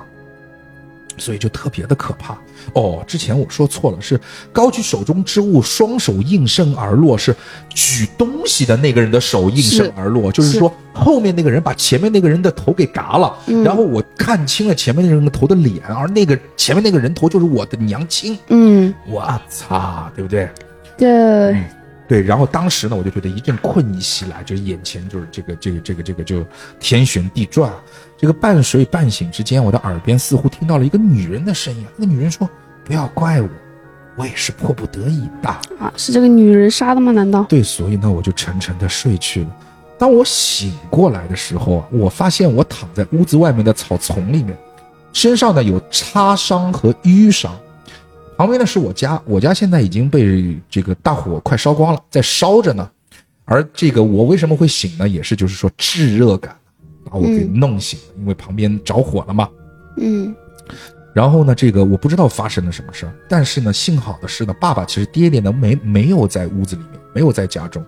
然后惊恐的我们，就是我和陈儿，就一路跑到了山上啊。嗯然后呢，这个我其实因为之前是我目睹了妈妈死亡的那一幕，所以说其实嗯我把这个娘亲已经故亡的这个消息呢告诉了陈儿，嗯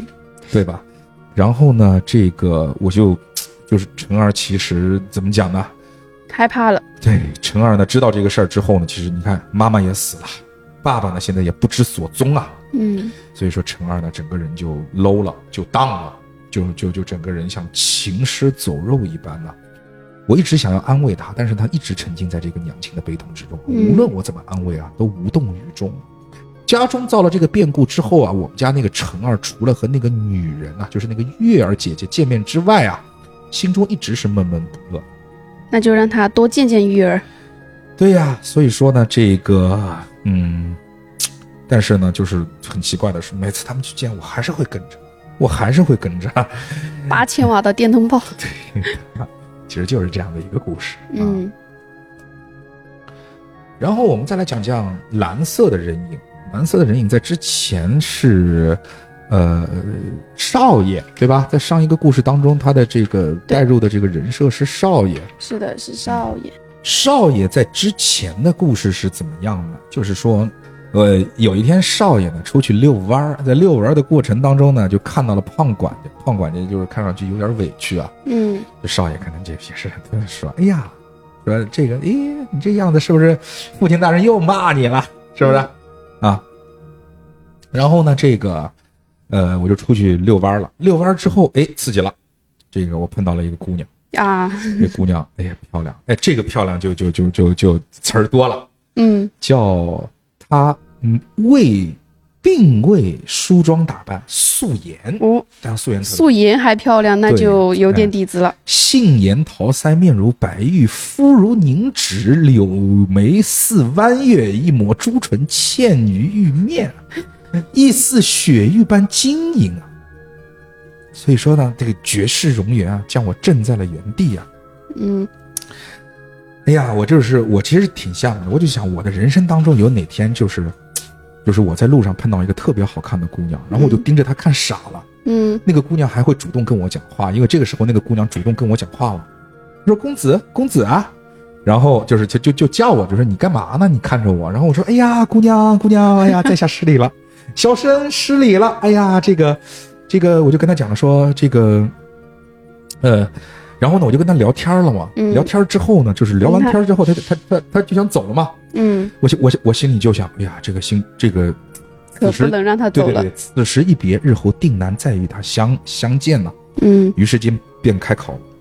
我操，这胆脸子还挺大。这脸皮，我的天哪！就是这个，我操，这个这个，就是这个泡妞有点莽啊，你知道吧？他就跟他说说，姑娘，你反正现在也没什么地方可去，啊，那去哪儿？要不住我家吧？你这算盘我在江西都听到了。 对，对，你就住我家吧，姑娘。放心，我不是个坏人。你看我这个，对吧？这个处处都好人，这俩字就写脑门上。”这不好吧？万一会打扰到你呢？对呀、人说，哎呀，这姑娘这个语气有点绿茶，是吧？嗯这不妥吧？ 会不会叨扰公子？哇，这语句句怀疑，对这一句话就是有戏，你知道吗？就是、嗯就是这个就是一句再话挽。留我一下对。对对对对对对，我讲，我说，哎，这姑娘你放心，你放心，在下只需要跟我的父亲打个招呼就行了，你放心。然后姑娘，我操，就是真的特别就是容易哈。说既然如此，那小女子就先行谢过公子吧。哎呀，这两个人，哎呦，就一起回到了这个府宅。嗯哎呀，真的是哎呀。然后我带入了府宅之后呢，我就相当于是介绍给了父亲认识。然后呢，父亲大人呢好像也看出了我对他的这个心意，就嗯安排了我和他的亲这个亲事。啊，这么这快个？事儿就对应了好像之前的，就是在父亲的那个本里，老爷在对老爷那个本里面的写到的，带回来了一个见到自己的姑儿娘。子就带回来一个姑娘，还是这个顺治延元年五月十五成亲啊，就是说，这个，呃，我和这个姑娘呢是顺治元年的五月十五成的亲，跟老嗯爷的本儿呢也对得上，也对得上，还请了一个宾相主持。对，请了一个宾相去主持这个婚礼，然后主持婚礼之后呢，这个，呃，第二天早上，因为当天晚上发生什么事儿也不太适合啊。他说：“这个我睁开朦胧的睡眼，头部传来一阵疼痛和晨昏之感。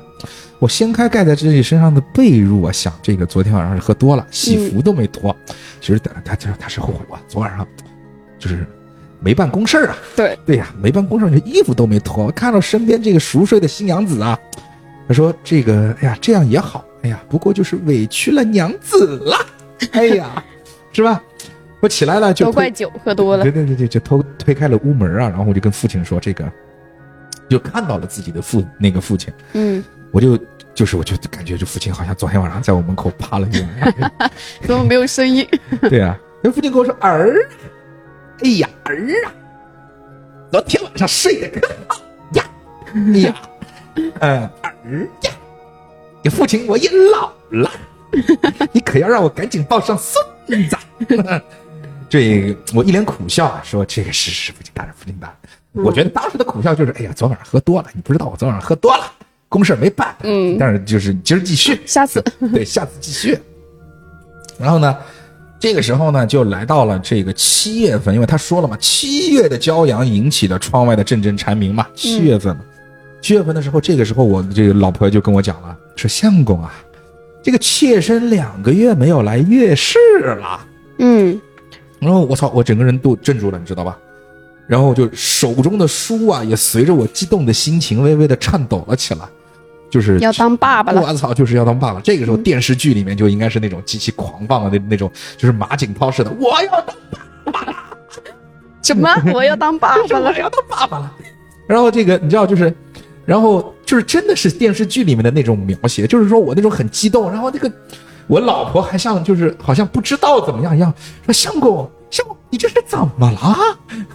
这是怎么了？然后过了半晌，我才回答道：“娘子，啊我要当父亲了！哎呀，我要当父亲了！” 嗯然后呢，当时我发现这个娘子的表情啊，不知为何比刚才更加疑惑了。其实这点就很奇怪，很奇怪，为什么会疑惑对，呢？为什么会疑惑呢？这个时候外面还传来了汪汪汪的声音啊，狗叫。嗯顺治二年的时候啊，阳光虽暖，寒冬的脚步似乎还没有完全离开。很明显，就是说春暖花开的时候，春天嘛，对不对？嗯嗯嗯，然后呢，今天似乎是个特殊的日子啊，就是说，说我们家的大黄似乎也被这个天气所影响，叫声响得显外呃显显得格外响亮。其实呢，哎，这个时候就发就发现我们家还有只狗叫大黄，对不对？嗯嗯然后呢，这个，呃，我就看到了我们家胖管家一溜烟儿的就往门口去走啊，然后我就心里想说，这胖管家什么事儿干这么嘛去了那么急？这么急呀、对吧？嗯嗯然后呢，呃，我就这儿就特别的奇怪，这就一下子写到了自打他丢失以来，谁丢了？娘子整日魂不守舍，就突然之间说，自打他丢失以来，娘子就没有说是谁丢了，娘子魂不守舍。对，的，又提到了之前。就是父亲的那个本儿里面写了，他生了一个女孩儿，后来又干了什么坏事儿，嗯，好像就是说产婆把那个孩子给扔了，或者怎么对，样的，或者嗯对的。然后呢，我就看着他如行尸走肉一般呐、回到了府中啊。所以说，此时天空阴沉啊，他完全感觉不到一样，双眼没有了神。所以说呢，我就跟他去讲说，这个娘子啊，这么大的雨，快随我回屋吧。就是说，这一段描写就是写了娘子好像是嗯在经历一段特别难熬的岁岁月。嗯娘子当时跟我说，三天了，一点消息都没有，对不对？他嗯就说，他就先帮他披上了蓑衣。对的，嗯就披上了蓑衣啊，然后去为他遮雨。然后呢，其实，呃，怎么说呢？就是说，接下去呢，就是一些对话。第一呢，就是说，呃，我的娘子其实嫌我冷漠，她其实对我这种声嘶力竭。她告诉我，这是这他妈是你的孩子啊，为何你如此冷漠，全然不顾他的死活啊？然后就跟我嗯要死要活。最后呢，孩子丢了。对，还是我呢，把他强行抱回了屋子。然后接下去好像那些对话就是预示了我的娘子不断的在村子里面找孩子。嗯您可曾有看到我那丢失的孩子？未曾看到。您之前说的孩子是何时所丢的？正月十五那一天。然后呢，又有一些对话，是村中啊，似有孤鹤鸟横行啊，不拉不拉的，就是有这样的一些对话。然后呢，我心里面想着的是什么呢？我要心里想着尽快让村子里的其他村民也知道这个事情才好啊。然后呢，也让大也要让大家心里头有个防备。但是不久之后呢，我的娘子就被村民带走了。嗯然后呢，这个我站在空地上面，听着村民就在那儿聊天啊，就稀稀嗦嗦说：“哎呦，真没想到啊！哎呀，是啊是啊，什么呀？我竟然是他！哎呀，我前天晚上啊，就是出来解手的时候还没看到他呢。然后哦，我出来解手的时候还看到他呢，他他浑身都是羽毛啊，把我吓得够呛啊。所以啊，就是就看到了孤鹤鸟，对，有预人示了好像我的娘子是个孤鹤鸟。然后呢，又看到了这个包起头落，头颅高高的飞起。所以说，这个我也看到了被砍下的头颅上那两只怨恨的眼睛，就一直盯着我看，就看得我心里发毛啊。然后呢，最后村长和刽子手啊，这个合力将他的尸体抛下山崖。哎，我的回忆呢就戛然而止，戛然而止。嗯嗯是这样的一个故事。那其他人的故事，再说说就其他几个人在这个里面，因为我很好奇，女仆胡说了什么东西。对，简单的说说吧，女仆里面有哪几个重点？因为我们可能时间的原因，没有办法再像前三个本一样去具体的说。说说，女仆有哪些重点？对的，女仆就是咱们这个黄色的人影啊。咱们这个黄色的人影呢，她就叫柳月儿，是哦，她就是女也是也是我们府上的人，对，就是女仆，其实就是是那个柳月儿，所以那个成儿的那个相好，嗯、也是在赵府上面干事儿的那个女仆叫柳月儿。嗯，嗯那时候我看到了少奶奶呢，她怀孕了，然后少奶奶说，她说如果我生出来是个男孩儿，那我的孩子就有福气了。啊，之前老爷有说，已经老爷为重为男他轻女嘛，就是找对，还找好了一个童养媳。童养媳，对的，嗯，老爷呢，他就为我找了一个良辰吉日，让我嫁给了他的儿子，叫包儿。哟，就是老爷还有个儿子叫包儿，嗯赵包，嗯那所以说就对应了在第一个第一个故事当中的，就是说好像有两个儿子，一个好儿子，一个坏儿子，是，好但儿是子叫赵默，嗯，坏儿子好像现在叫赵包，啊对，基本上就是这样的一个剧情，对的，嗯，但是呢，这时候有一个声音说：“哎，老爷，这万万不可呀！”然后老爷就说：“这有什么不可的？”之前包儿就对，啊、之前包儿对阿瑶有意，但他已经，啊，就算了，这件事就不说了吧。哎，这就很奇怪了，阿瑶会不会就是之前那个玉瑶？玉瑶嫁给的不是之前身份代入是叫莫赵默，我操，嗯这一家的关系就男女关系就有点这个刺激了啊！惦记自己的嫂子，对，嫂子卖饺子，好吃的是饺子，好玩的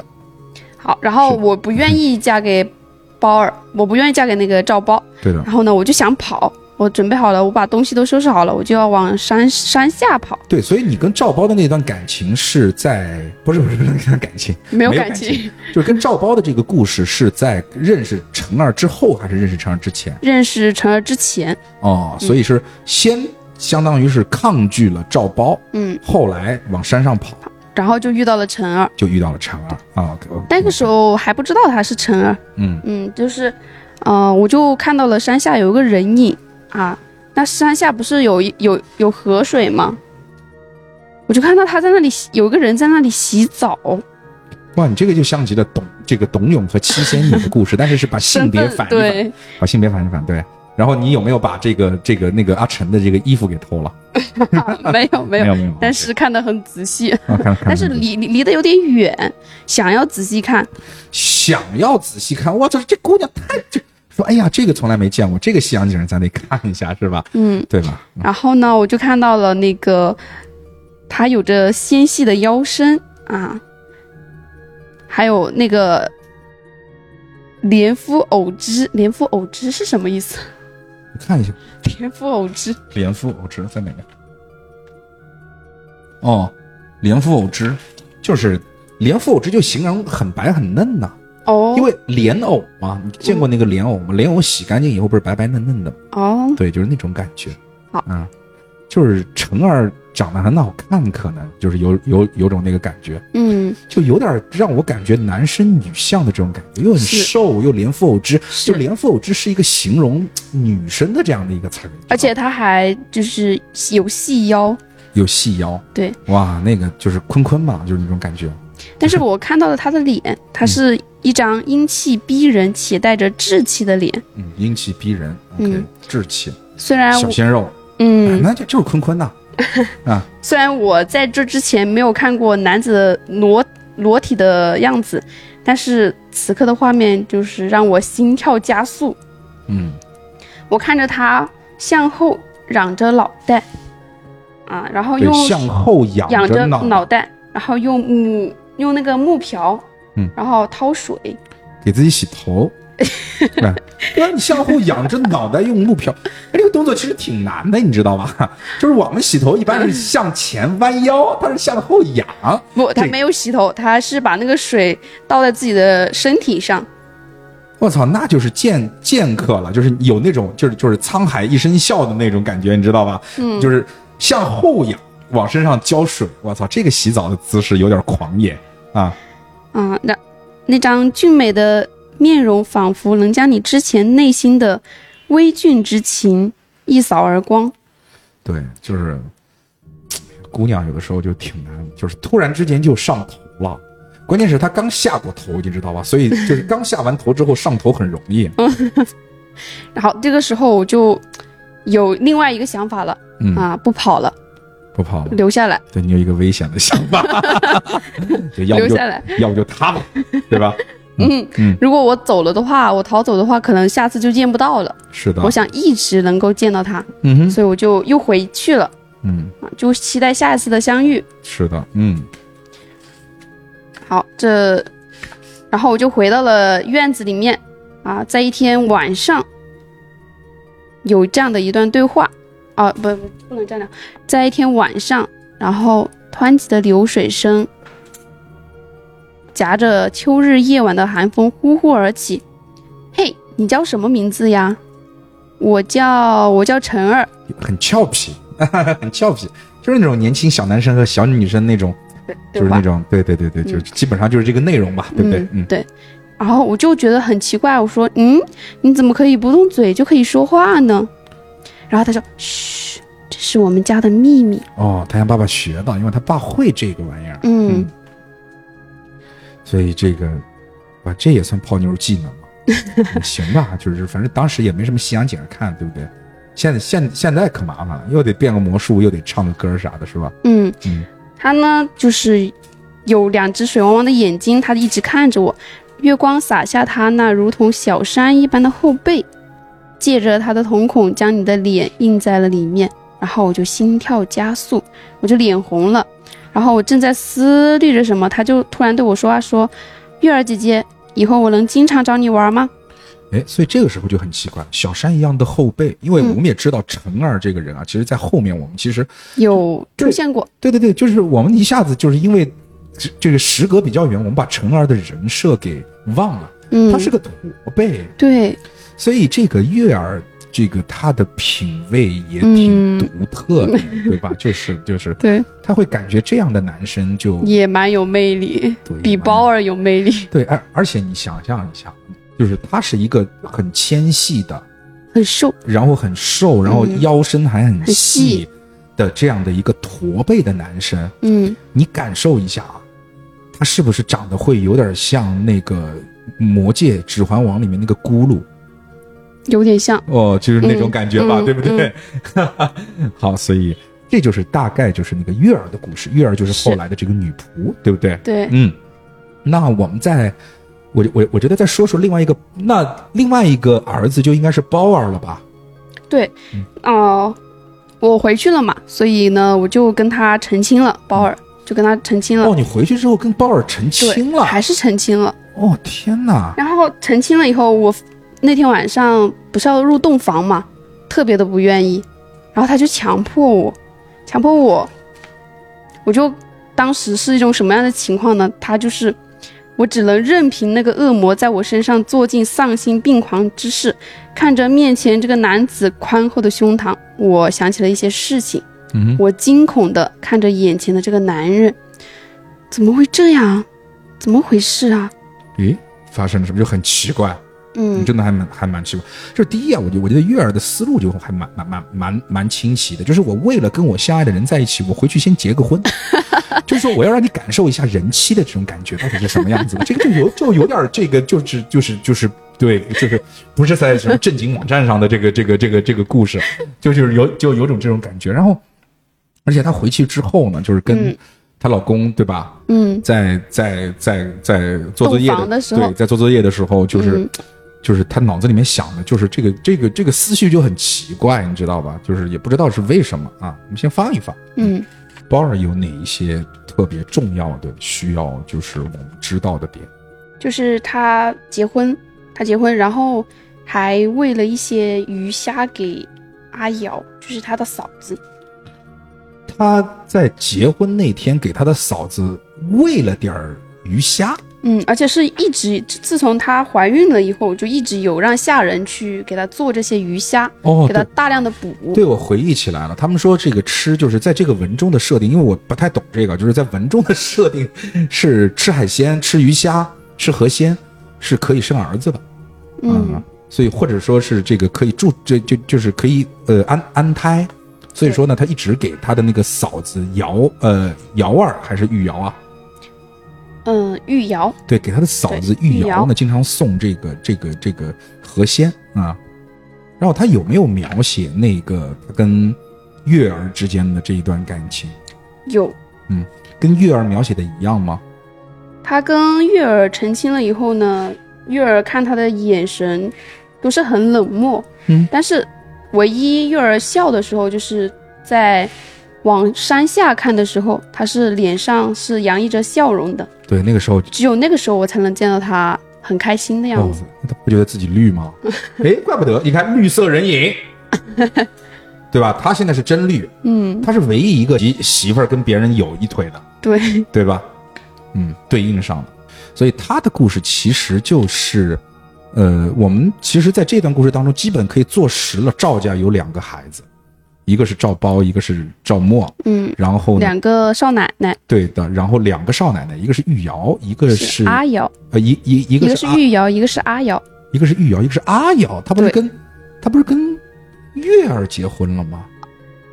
哦，对，一个少奶奶是一个是玉瑶，一个是柳柳月儿，对，是柳月儿，对的，他后来又结婚了，但是他不嗯知道的那个故事呢，就在柳月儿的那个本儿里啊。这个其实柳这柳月儿可刺激呢，是吧？这个、嗯啊，基本上就是这样的一个对故事。那么，呃，故事是怎么开始反转的呢？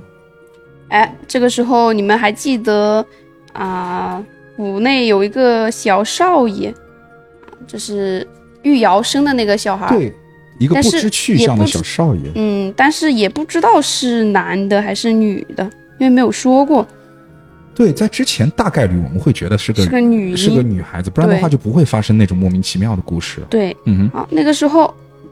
那这个婴儿他哪去了呢？到底哼，对的，婴儿哪儿哪儿去了？这个时候就需要我们的玩家去还原一下这个婴儿哪去了。嗯，其实到这个时候，就是相当于我们要把本儿再重新看一遍，去发现本儿里面的一些对不，可思议的地方。是哎，那这个地方就是说，你带过你带过几车？这个会有人跳关吗？就直接，有因为因为就是一一听到说姥爷叫他去，就是刚好是生产的那天，嗯，姥爷带他去，呃，让那个产婆还是那个管家让他去吩咐他做一些事情的时候，就有玩家就哎 get 到了，可能是让他去丢小孩儿，对的，嗯有，因为我觉得就是说，这里面甚至因为我回忆当时我其实是在第一遍读本的时候，大家对的时候就发现了很多很明显的续轨。嗯，对的，因为它其实还蛮容易跳关的，我觉得就是说，是对，这就是一个度，但是我并不觉得他写的有什么问题啊，因为嗯就是说，如果你把一些续轨，就像写的太模糊也不行，对像雾太影难像雾影村那样，雾影村就真的是一个字一个字的去做阅读理解，然后到最后就是相当于 DM 给你硬 Q 说这个词语到底到底是什什么嗯意思？这就没意思了。就是说，你其实我们在《夜行惊奇卷》这个本当中，就是说刚才其实我们已经分享完了，我们在这个本上，我们乍一看能够看到的所有的点，嗯但其实啊，它里面有很多细节，你是很明显的会发现有问题的。嗯他就差点没给你没标没标黑了，就是其实是蛮明显是有问题的，就包括就包括，呃，我们刚才所提到的，就为什么他会仰头去洗澡啊等等的，是嗯就是说有一些非常非常明显的点。那么我们其实就会发现，其实故事应该远没有在表面上我们看到的这个样子，而且人物之间的关系可能也会出现一些问题，因为他在一些语序和语句上面，你会发现他有一些句子是病句，对很明显的是病句。那么你把病句你仔细的琢磨一下，你把它，比如说你分开看呢、或者说是你把它想象成两个场景啊，嗯它一下子就会就形成另外一个意思，它会有一些比较明显的这样的一些这个这个感觉在里头。所以说，我们的这个 DM EQ 说，我们现在其实场上或者说在这个故事当中有一个非常重要的中间角色，就是想当年被扔掉或者被加害的这个孩子，嗯，到底发生了什么故事？是那么这个时候呢，就是我们可能就要从我们自己的故事当中去审视、重新审视这样的一个故事，而这就是当中转折，这就是当中的一个转折点，我们去重新审视我们的故对事。对，嗯那么在接下去，其实就是说我们根据我们看到的第一个回忆和第二个回忆，就还原整个故事，嗯，对，是吧？对。那么最后啊，我觉得我们把整个故事的最终真正的故事啊，跟大家去简单的去，呃，复盘一下。那这样的话，就是说你在跟我们之前所对上的那些故事，因为我们没有办法在讲故事的时候，因为，呃，续鬼本我们很难通过节目跟大家去分享它的这种这种你你沉浸在续鬼当中的那种乐趣。对它它一部分的原因是我们如果要真的是需要跟你读本，你才可以去感受的，而且光讲故事的话。它其实就会，你会发现前后它讲了两两个完全不一样的故事。嗯，那么很大多家细节，对，大家大家去感受一下，啊就是说在这个故事当中，它前后的不一样，你自己去，如果你没有是没有打这个本来听我们这个故事的话，你可以自己去自行感受一下，是它是会通过哪一些点让前面的故事变成最后的故事。嗯好的，那么其实整个的一个复盘呢，就是说，哎，我们现在整个的故事是发生在幽云村，这个没有变过啊、一个在偏远的乡村啊，有一个叫幽云村的地方，然后在这个幽云村当中呢，有一个老爷啊，就是有一个地主啊，叫赵瑞。那就是说，这个赵老爷，就是我们以前之前一直没有盘出他的名字，到最后是可以盘出他的名字的。是他的名字叫赵瑞，赵瑞呢有两个小孩，一大一小，大儿子呢叫赵默，小儿子呢叫赵包。那么之前我们盘出来的两个人的性格呢也是对的，嗯，就是赵默呢，好像是那种饱读圣贤书、那种知书达理的那种感觉，而赵包呢是那种这种性格乖张，比较就是纨绔子弟，是就是那种感觉。然后呢，双胞胎对是，，这两个人是双胞胎哦，而且长得一模一样。嗯这也是在第一个本儿当中，就是第一个故事呢当中，是女仆还是谁？哦，是那个绣娘所对看到了，就是说有两个长得完全一模一样的人，这个也是对的。然后呢，这个，呃，当初啊，最早的时候啊，这个赵夫人啊在怀孕的时候，她是其实是为了让胎儿聪明，所以吃了很多鱼虾。嗯，但是呢，这个鱼虾呢就有点问题，就是说这个鱼虾反而就影响了我们的胎儿，所以说呢，让他的这个小儿子，虽然说这两个人长得一模一样啊，但是呢，二公子赵包呢，这个这个这个这个有就就就小脑发育有点不太全，嗯，就我们经常讲一一个人老摔跤，你知道吧？就是我们老会。就是嘲笑他说你小脑发育的有问题，那的确是小脑发育有有问题之后会影响他的平衡感，对他老是会被绊倒，对，所以说他进就是过一些门槛等等的时候，就经常会被绊倒。所以说呢，这个嗯，是这样的一个人人人设。那么就随着我们的赵老爷赵瑞啊这个年事的增长，到了要考虑就是接下去由谁来继承他家业的这样的一个事儿了。嗯，但是在村子里面的规矩又很奇怪，就是说一般来讲，在中国古代那都是说长子来继承嘛，是但是他不是。在这个他们家族当中的规矩是什么呢？是你的子嗣谁嗯先产下子嗣，而且是产下男这个男的，就能够继承。就比如说，我现在有两个两个儿子，嗯不是大儿子继承，是看这两个儿子谁先给我生一个孙子，啊，谁来继承我们的家。然后呢，这个呃，这个故事呢，就到了顺治元年的三月份。那顺治元年的三月份呢，这个时候出现了一个姑娘叫玉瑶。玉瑶呢，她相当于是躲避这个兵荒啊，这个在兵荒马乱马乱之间啊，就是来到了这个幽云村。来到幽云村之后呢，她已经疲惫不堪、饥肠辘辘了。嗯然后呢，这个，呃，他就找到了一户人家，然后在这户人家，然后留宿了下来。然后呢，这个第二天，这个玉瑶在离开这个人家，准备离开村子的时候啊，好巧不巧，走到半路上面，他就遇到了赵默。其实呢，当时这两个人的年纪都已经蛮大了，在古代来讲的话，已经非常大了。这玉瑶是二十一岁，而赵默是二十九岁啊，就当时就这个年纪都可以当爷爷了。你知道，二十九岁真的可以当对爷爷了。得成亲了， 对的。然后呢，赵默对于玉瑶啊，真的是一见倾心啊，一见倾心。然后呢，就是说，就跟他就是搭讪了，就聊天了，就出现了之前的那个剧情，就是说，姑娘，就要不住我家吧，这不妥吧？这 就不妥吧？哎呀，不要客气嘛，对那吧？好吧， 啊，对对，就是这样的剧情。就后来呢，就是说，相当于就赵默就收留了我们的玉瑶，嗯，哎然后在这个赵府的生活期间啊，这两个人就两情相悦了。但是两情相悦之后呢，当中呢也是有变故的，就是从我的玉瑶，因为玉瑶长得特别好好看嘛，因为之前也这个这个也形容过她了。刚进府的第一天啊，这个玉瑶就被我们的二公子赵包啊就看上了。赵包你知道这个这个对吧？就是来抢嫂子了，对，他就比较就因为纨绔子脑弟。子脑子不太好，又是纨绔子弟，所以说这个他的行为就比较本能，你知道嗯吧？就是说，哎呀，这个妞漂亮，这个妞漂亮，我 就必须得要，那就必须得要。所以，所以说呢，虽然说他看到玉瑶跟自己的大哥是一对，但是呢，他也要想方设法的，就是要把玉瑶给搞定。嗯，那然他后做了什么呢？对对，就然后他是这样的啊，就是说，嗯先是赵瑞，就是爸爸，对吧？爸爸就看出来自己的儿子与这个赵默和玉瑶啊两个人是互有情愫啊，对不对？嗯那么其实爸爸呢，这个时候其实也挺开明的。你像一地主家，我捡回来一姑娘，对不对？还在我们家做帮佣，嗯就是说，但是他呢是，因为我觉得这个这个这个爸爸应该是想扶自己的大儿子，嗯，所以赶快的就同意了这门亲事。他的意思就是说，玉瑶，你赶快给我生一个孙子。是以后我的家产呢就能够留给了你们。然后呢，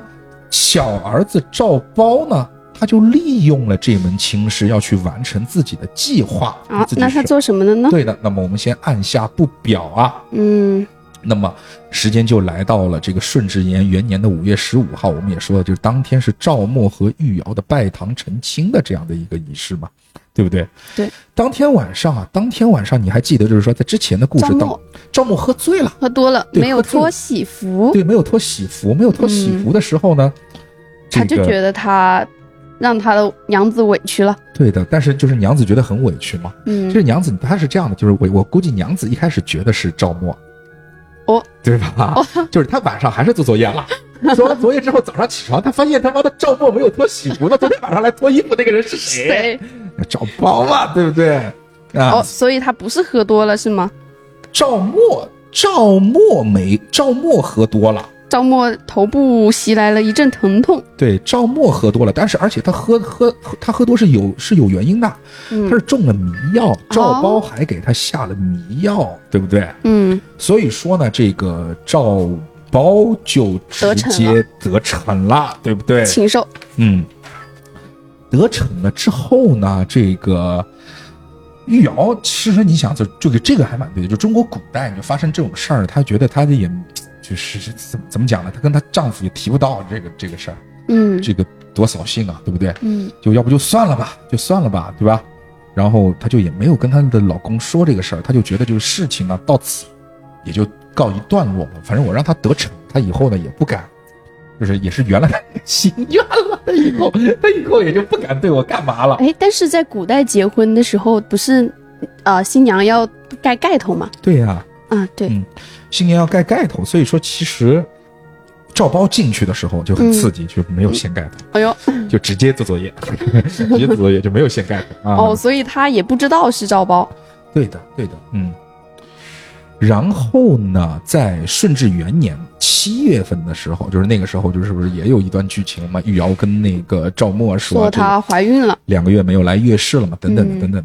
所以说呢，哎，这个时候啊，之前还出现过了一个名字叫青书，青书是谁呢？青书就是管家，对吧？嗯然后呢，这个，呃，就是说老爷呢就让管家从外面去找了一个童养媳，然后呢，管家呢到最后，其实我们会发现，从很多细节里面，我们会发现那个胖管家，嗯她其实是个女管家，她是一个胖胖的女管家。她呢也有也还有有也有一段故事，她原先是京城的人，因为战乱丈丈夫死了，然后呢她自己又与女儿失散，所以说呢她来赵府啊当了管家。后来其实她已经得知她的自己的女儿已经被亲戚收收养了，所以她隔三差五的都会送一些钱到京城啊。嗯，这次他就为了让自己的女儿可以攀上枝头，所以说他就把他的女儿接回了府中，成为了赵父的童养媳，而他的女儿就是柳月儿。当时柳月儿到府中的时候只有四岁，是对的那，时候，呃，玉瑶还跟柳儿柳月儿对过话，说以后如果生下的是个男婴，她就有福气了。嗯哼，嗯哼，对的。但是呢，这里面就很可悲的事情来了。发生什么？赵默知道了玉瑶怀孕之后啊，嗯，就这个事儿，我不知道玉瑶她是怎么想的，就是说哦，对，就就像你之前说，玉瑶其实不知道那天晚上睡她的是赵包，嗯没掀盖头，没掀盖头，所以说这也是为什么后来他也没有提，因为他觉得顺理成章。那之前我的理解是错的，所以说这样的话，这个逻辑就逻呃他的逻辑就通了，因为赵默他自己知道自己的秘密是什么，嗯就是他天生不举，嗯，就是就是就是天生阳一个小脑不行，一个 对，就一个不就是一个上面不行，一个下面不 行，所以他知道这个孩子他娘的就不是他的，被绿了，对的，然后他自然而然的就是感觉就是说，忍不了，对这个真忍不了，我老婆不守妇就不守妇道。嗯赵默的人设是什么？饱读圣贤书啊，哇，这个就是忍不了，就书生最忍不了的是这个，嗯对不对？你侮辱我斯文呐、但是呢，他又觉得这是家丑，所以说家丑不可外扬啊，所以他忍气吞声，对不对？嗯啊。但是呢，赵包其实不太知道大嫂的那个孩子是他的，因为他没有，他没想到自己就是这么神枪手。所以说呢，就是说赵包当时其实动的坏心眼是什么呢？他就觉得就是说我大哥就不能够有子嗣，嗯，他万一他妈的他生下来是个男的，那这个东西就有问题了，我就继承不了了。所以说呢，因为他自己有亲身经历嘛，就是孕妇不能多吃鱼虾嘛，对对对对， 对吧？他是亲身经历，所以说呢，他就给那个孕妇就多吃鱼虾，然后呢，他就希望那个胎胎儿啊早产或者是夭折，所以每天安排虾仁给玉瑶啊就进补大量的鱼虾，就装作是好意。就到了第二年的正月十五啊，这个玉瑶是早产，就是对我刚才想想多了，是早产，早产是早产，不是之前就有，不是时间对不上， 对的。然后呢，他生出了是一个什么玩意儿呢？嗯，这就是里面的一个关键点了，这是一个极其关键的关键点，嗯是整个的核心轨迹的一个中心，就是生出了一个双头怪婴，它有哦一前一后两个脑袋，啊，所以当时老老爷那么生气，对的，而且呢，这个他的确是男的，生下来一个男孩，的确是生下了男孩，但是就是多了一个，多了个头，就是相当于两个脑袋一都可以控制这份这副躯体。嗯嗯，然后呢，这个时候呢，宋青书就是我们的那个女管家，就是让帮她接生的这个女仆去召来叫来了赵老爷。赵老爷这个时候见到了这个玩意儿，就是害怕了，所以他会觉得就是怎么会生出这种怪胎、这种妖物啊、所以说他肯定就不愿意把这个东西留在家里面啊，所以说他叮嘱他，这就这这就是为什么他叮嘱女仆不要把这个事儿传出去，还给了一这个女女仆这个什么封封口费之那之类的东西啊。嗯然后呢，他其实原本的计划呢是瞒着在昏睡中的玉瑶，让那个管家孙青书啊，把这个孩子送到村口的河流当中啊，把它扔掉，让其自生自灭。嗯，因为就是说。我玉瑶生下这个双头怪婴这种丑事儿是不能不可够外外扬外扬的，是但是呢，所有人又知道王家儿媳妇儿今天生生产孩子了，嗯所以说呢，这个他还让我们的孙青书啊，就是让那个孙管家出去扔孩子的时候，顺便啊从邻家的猎户那里啊去偷了一个男婴。然后呢，我们的大公子赵默得知了邻家的猎户丢了孩子，而且自己呢本因为这个孩子的事情啊，就这个就就是对女子啊就是非常怀恨在心啊，就是对他的这个这个这个老婆就怀恨在心。以为被绿了，对，所以说嗯呢，这是他心中就出现了一个非常可怕的计划，他就就是村子里面那个孤鹤鸟的这个传闻是他传出去的，哦，而且那个什么抓到孤鹤鸟一定要把它头砍掉啊等等的这样的事儿呢，也是他传出去的，所以说很有心机，很有城府，对的，他就想着我可能要把我的这个老婆给害掉。嗯那么同时在这个时候啊，我们的这个二儿子赵包啊，这个时候他还和我们的女仆有私情。哦，对的，就有一次啊，女仆和有他点东西对的对的，就是跟他偷偷为爱鼓掌之后啊，他发现啊、女仆身上啊有一个很精美的首饰啊，就嗯赵宝你就想、这玩意儿，你是不是偷的？对啊，女仆怎么会有对呀这么贵重的对呀东西？然后呢，女仆啊，这个就是支支吾吾嘛，赵包知道他心里有鬼，就就就就就就逼问他，嗯就逼问他。然后呢，后来这个女仆就跟他讲了玉瑶生了一个双头怪婴的这个事情。嗯赵包一开始其实不相信玉瑶生了一个双头怪婴，因为他们这个时候府上是有一个孙子的，就对，有一个正常的男婴啊。所以说呢，这个呃，他就他就觉得就是说这个就是他这个故事是假的，是我们的这个大嫂子是的确生了一个正常的男婴。嗯，但是这个时候呢，他又感觉就是他不能有子嗣啊，有子嗣会影响他继承呐、所以说，正好这个是村子当中呢有村民丢了孩子，于是呢，他 偷偷的将这个男婴啊又抱抱回给了村民。恰好好巧不巧，正好是村民丢的孩子。对的，所以这样一来呢，赵默就没有了子嗣啊。嗯，而且对于邻居来讲，自己这个就误打误撞还干了件好事儿，你知道吧？嗯，然后呢，得知自己的孩子丢失，所以现在在他们的眼睛当中，在他们的眼里啊，就是在大奶奶玉瑶的这个眼里，是我生了一个正常的孩子，但是我嗯，家的孩子走丢了，对，对然后吧他去找，对，就非常的害怕，所以就老就出去找孩子，所以就找的都有点魔怔了，你知道吧？所以说，在某一天这个大雨倾盆的晚上啊，就是说大少爷赵默特地给玉瑶披上了蓑衣，而这个蓑衣穿在身上像极了一身羽毛，然后。他就故被意让自己的媳妇儿走进了村子里，而村民就自然而看然到的了，对认为自己看到的少奶奶就是村中最近流传的孤惑鸟，所以这个事儿呢，到最终就炸了，就炸了。而且他当时那些人就是不是看到了这个他的脸他的脸就是他的大媳妇儿嘛，是，所以说呢，就是我们的赵默其实就真正的用这样的一个计划，借别人的手杀掉了玉瑶。嗯，杀掉了玉瑶之后呢，就像文中呢所说的，他的尸首啊，给这个父亲，就是给赵瑞扔下了山。山崖，对的，嗯，那么话分两头啊，在另外一边，就是那个被丢弃掉的双头婴儿啊其实没有挂掉，然后呢，他其实被一对兄妹给收养了。山下的有一对兄妹，对的，山下不之之前我们也讲到了嘛，山下有一对兄妹，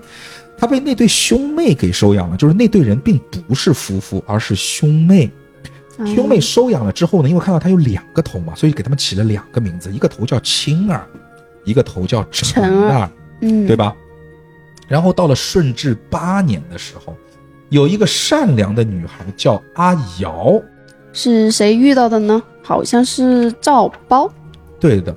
这个阿瑶呢，去地主家当仆人，然后呢赚些，就是就是他的那个兄妹的妹妹就叫阿瑶，嗯叫阿瑶，所以阿瑶和玉瑶并不是同一个人。是，阿瑶去地主家当仆人，然后又遇到了我们的二公子赵包啊。嗯，好，见色起意了，赵公子反正就是见色就必须要起夜啊， 不然都欺不男是霸他女不做欺男就做霸女， 对吧？然后呢，这个就把他就把阿瑶这个这个，呃，顺理成章的让他就是进了这个地主家。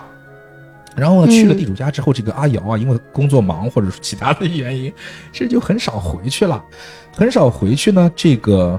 呃，随着那个双头小孩的成长啊，然后呢，这这一对兄妹啊，就是就就就想，就是说，因为他们其实不太能就是被人接受，对的，对对的，对的，就是这对人在他们看来，他们觉得他们是两个人，就是这对双头人在他们的世界当中，他们觉得他们自己是两个人，对，但其实啊，他们是一个人。所以说呢，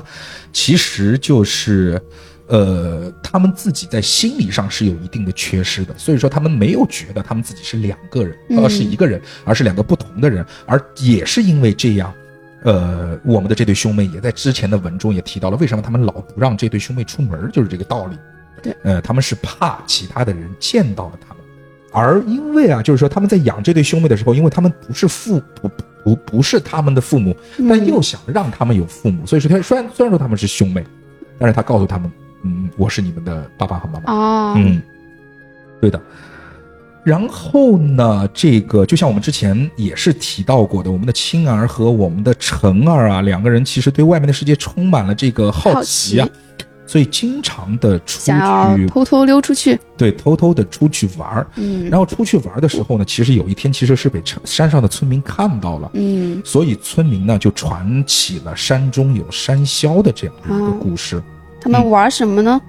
玩斗鸡游戏对，玩斗鸡游戏，就是斗鸡的游戏，不就是一条腿嘛，是，对不对？嗯，然后呢，这个时候呢，就是我们的赵瑞呢，听到了这个村中的流言啊，他其实就联想到这个怪物可能就是他扔掉的那个双头人，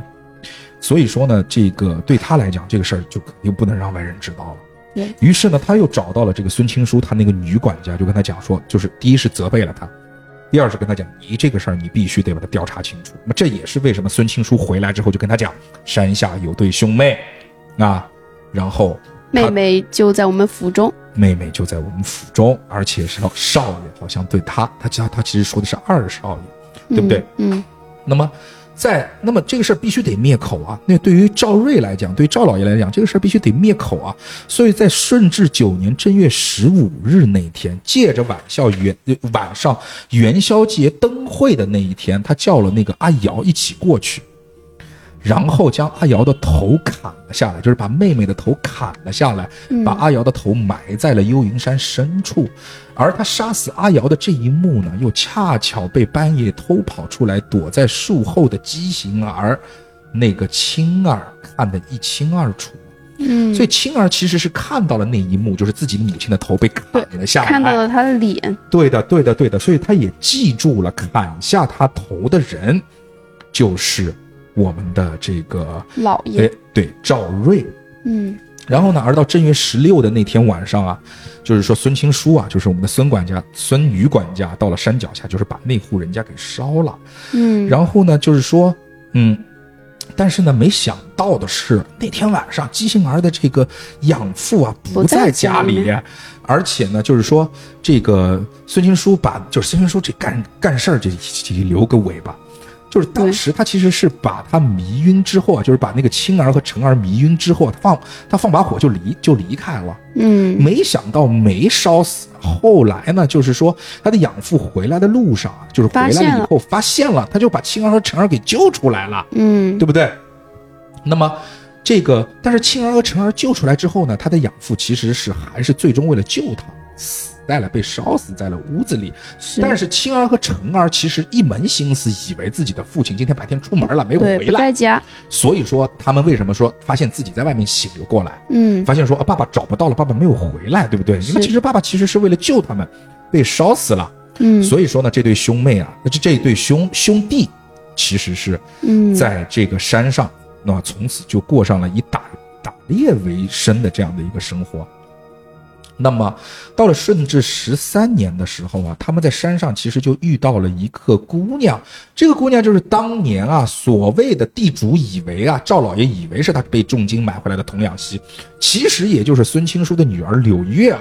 对不对？是就遇到了他们，就产生了那一段。就是就是畸形的 感情，也产生了那段畸形的感情。其实这里面有一个重要的点，就是从他看到他洗澡的那一幕，其实可以去判断出他可能是个双头人。对，对的。然后呢，他们俩这个就是有了感情之后呢，就是说一直出去这个约会嘛。那么约会的情况下面，其实就是有一个人的头在身后，一个人头在身前，嗯所以有一个人的头的脑袋是会被藏起来的，但是被藏起来那个人又一直是在看着他们对， 在但是约会他。们又，但是柳月儿是没有看到过的，对的，柳叶儿就以为他是个驼背，其实对不是驼背，那是个头。对，对吧？然后呢，就是这个故事呢，就来到了二儿子赵包中娶妻，就是我们顺治十五年，二儿子赵包呢又在府中娶妻，而娶的那个媳妇儿就是当年的童养媳柳月儿。嗯所以说呢，其实知道了这个事情，后来这个事儿呢，就肯定要被这个青儿和成儿知道嘛。其实成儿是跟柳月儿在谈恋爱，对不对？但是青儿就气不过这个事儿啊，说我操，你这个女人明明就是跟我的这个成儿这个啊对吧、这这这这这个芳心谈互恋爱许啊，对，你现在他妈的做了自己结家婚二了儿子的妻子，你他妈就肯定不是什么好人，对吧？嗯所以其实就发生了那一天晚上，寿宴十六年寿宴那天晚上，发生的事情，对，其实到最终他是一个人，相当于嘎掉了所有的人。嗯他其实是到最后其实是有一个杀人的一个顺序和一些轨迹的这些问题。那这些我们就不再复复那个复述了。其实最终呢，其实是青儿，就是后面的那个人头。啊对，对还有就是青儿他也嘎了。当天是吗？他怎么嘎的？就是他，他一直以为他觉得他跟弟弟是一个人，但是啊、呃他他一直觉得他跟弟弟是两个人，但是在别人可能觉得他们就是一个人。对的，然后他的想法跟别人不一样，但是他又不想让他的弟弟，嗯、没有自由的空间，所以他就想，哦，就是我我我把我自己嘎了，那么嗯弟弟就是一个完整的是普通人了。是，嗯嗯然后他就想把他自己的头砍下来。那那个寒刀，就是那个冰刀落下的那一瞬间呢，他突然想起来了，其实他们就是一个人，对的，只是有两个意识。嗯然后他就想起身，他起身的时候，就是把他弟弟的头不小心给砍下来了。嗯，其实到最后你会发现，就是说有一个一连串的凶案，我们这些人到底是被谁杀的？它其实是对有一个盘凶的过程。是其，实这个就不重要了。我们觉得就是说，嗯今天节目呢当中，因为时间的原因，我们也不主要说了。嗯哇，其实今天这期节目我们录的好长时间哦，就是说我们非常非常详细的去说了这个本，我觉得就是说也是我嗯强烈推荐的一个本，嗯，就是说真的它比雾隐村好太多了， 比雾隐村好太多了。就是你现在不是还没开雾隐村吗？你去看一下雾没有隐村的本，雾隐村真的就有点儿，就是因为我们还没做过雾隐村这期节目，我们简单先不做剧透吧。雾隐村，嗯反正如果说就大家对续鬼这件事情，对全文续鬼这件事情有兴趣的话，雾隐村不一定需要打，你可以就是各位听众，你们可以去打一下。因为你听完我们这一期了，你也不用打这， 你不用打这个了，或者或者或者你你你你你你这个夜行惊奇录你已经打完了，你再去打一下怪文的其他两篇，其是实你还有在其他的，嗯，对你也可以在评论区告诉我们其他两篇怎么样。你们店里面有其他的怪文吗？哦，没有，没有是吧？那可惜了，那我准备到其他的地方去打打怪那个怪文吧。好的，今天也是非常非常的感谢，我觉得这一期节目录得很开心。嗯，我自己也爽了一把，就重新又 爽了一把，好吧，也是感谢今天这个安然的这个做客嘉宾，好辛苦吧，啦，也是辛苦啦，呃也辛苦你了，好吧，也是希望各位听众能够继续支持我们的节目，为我们点赞、留言和转发，谢谢各位，拜拜，拜拜。拜拜。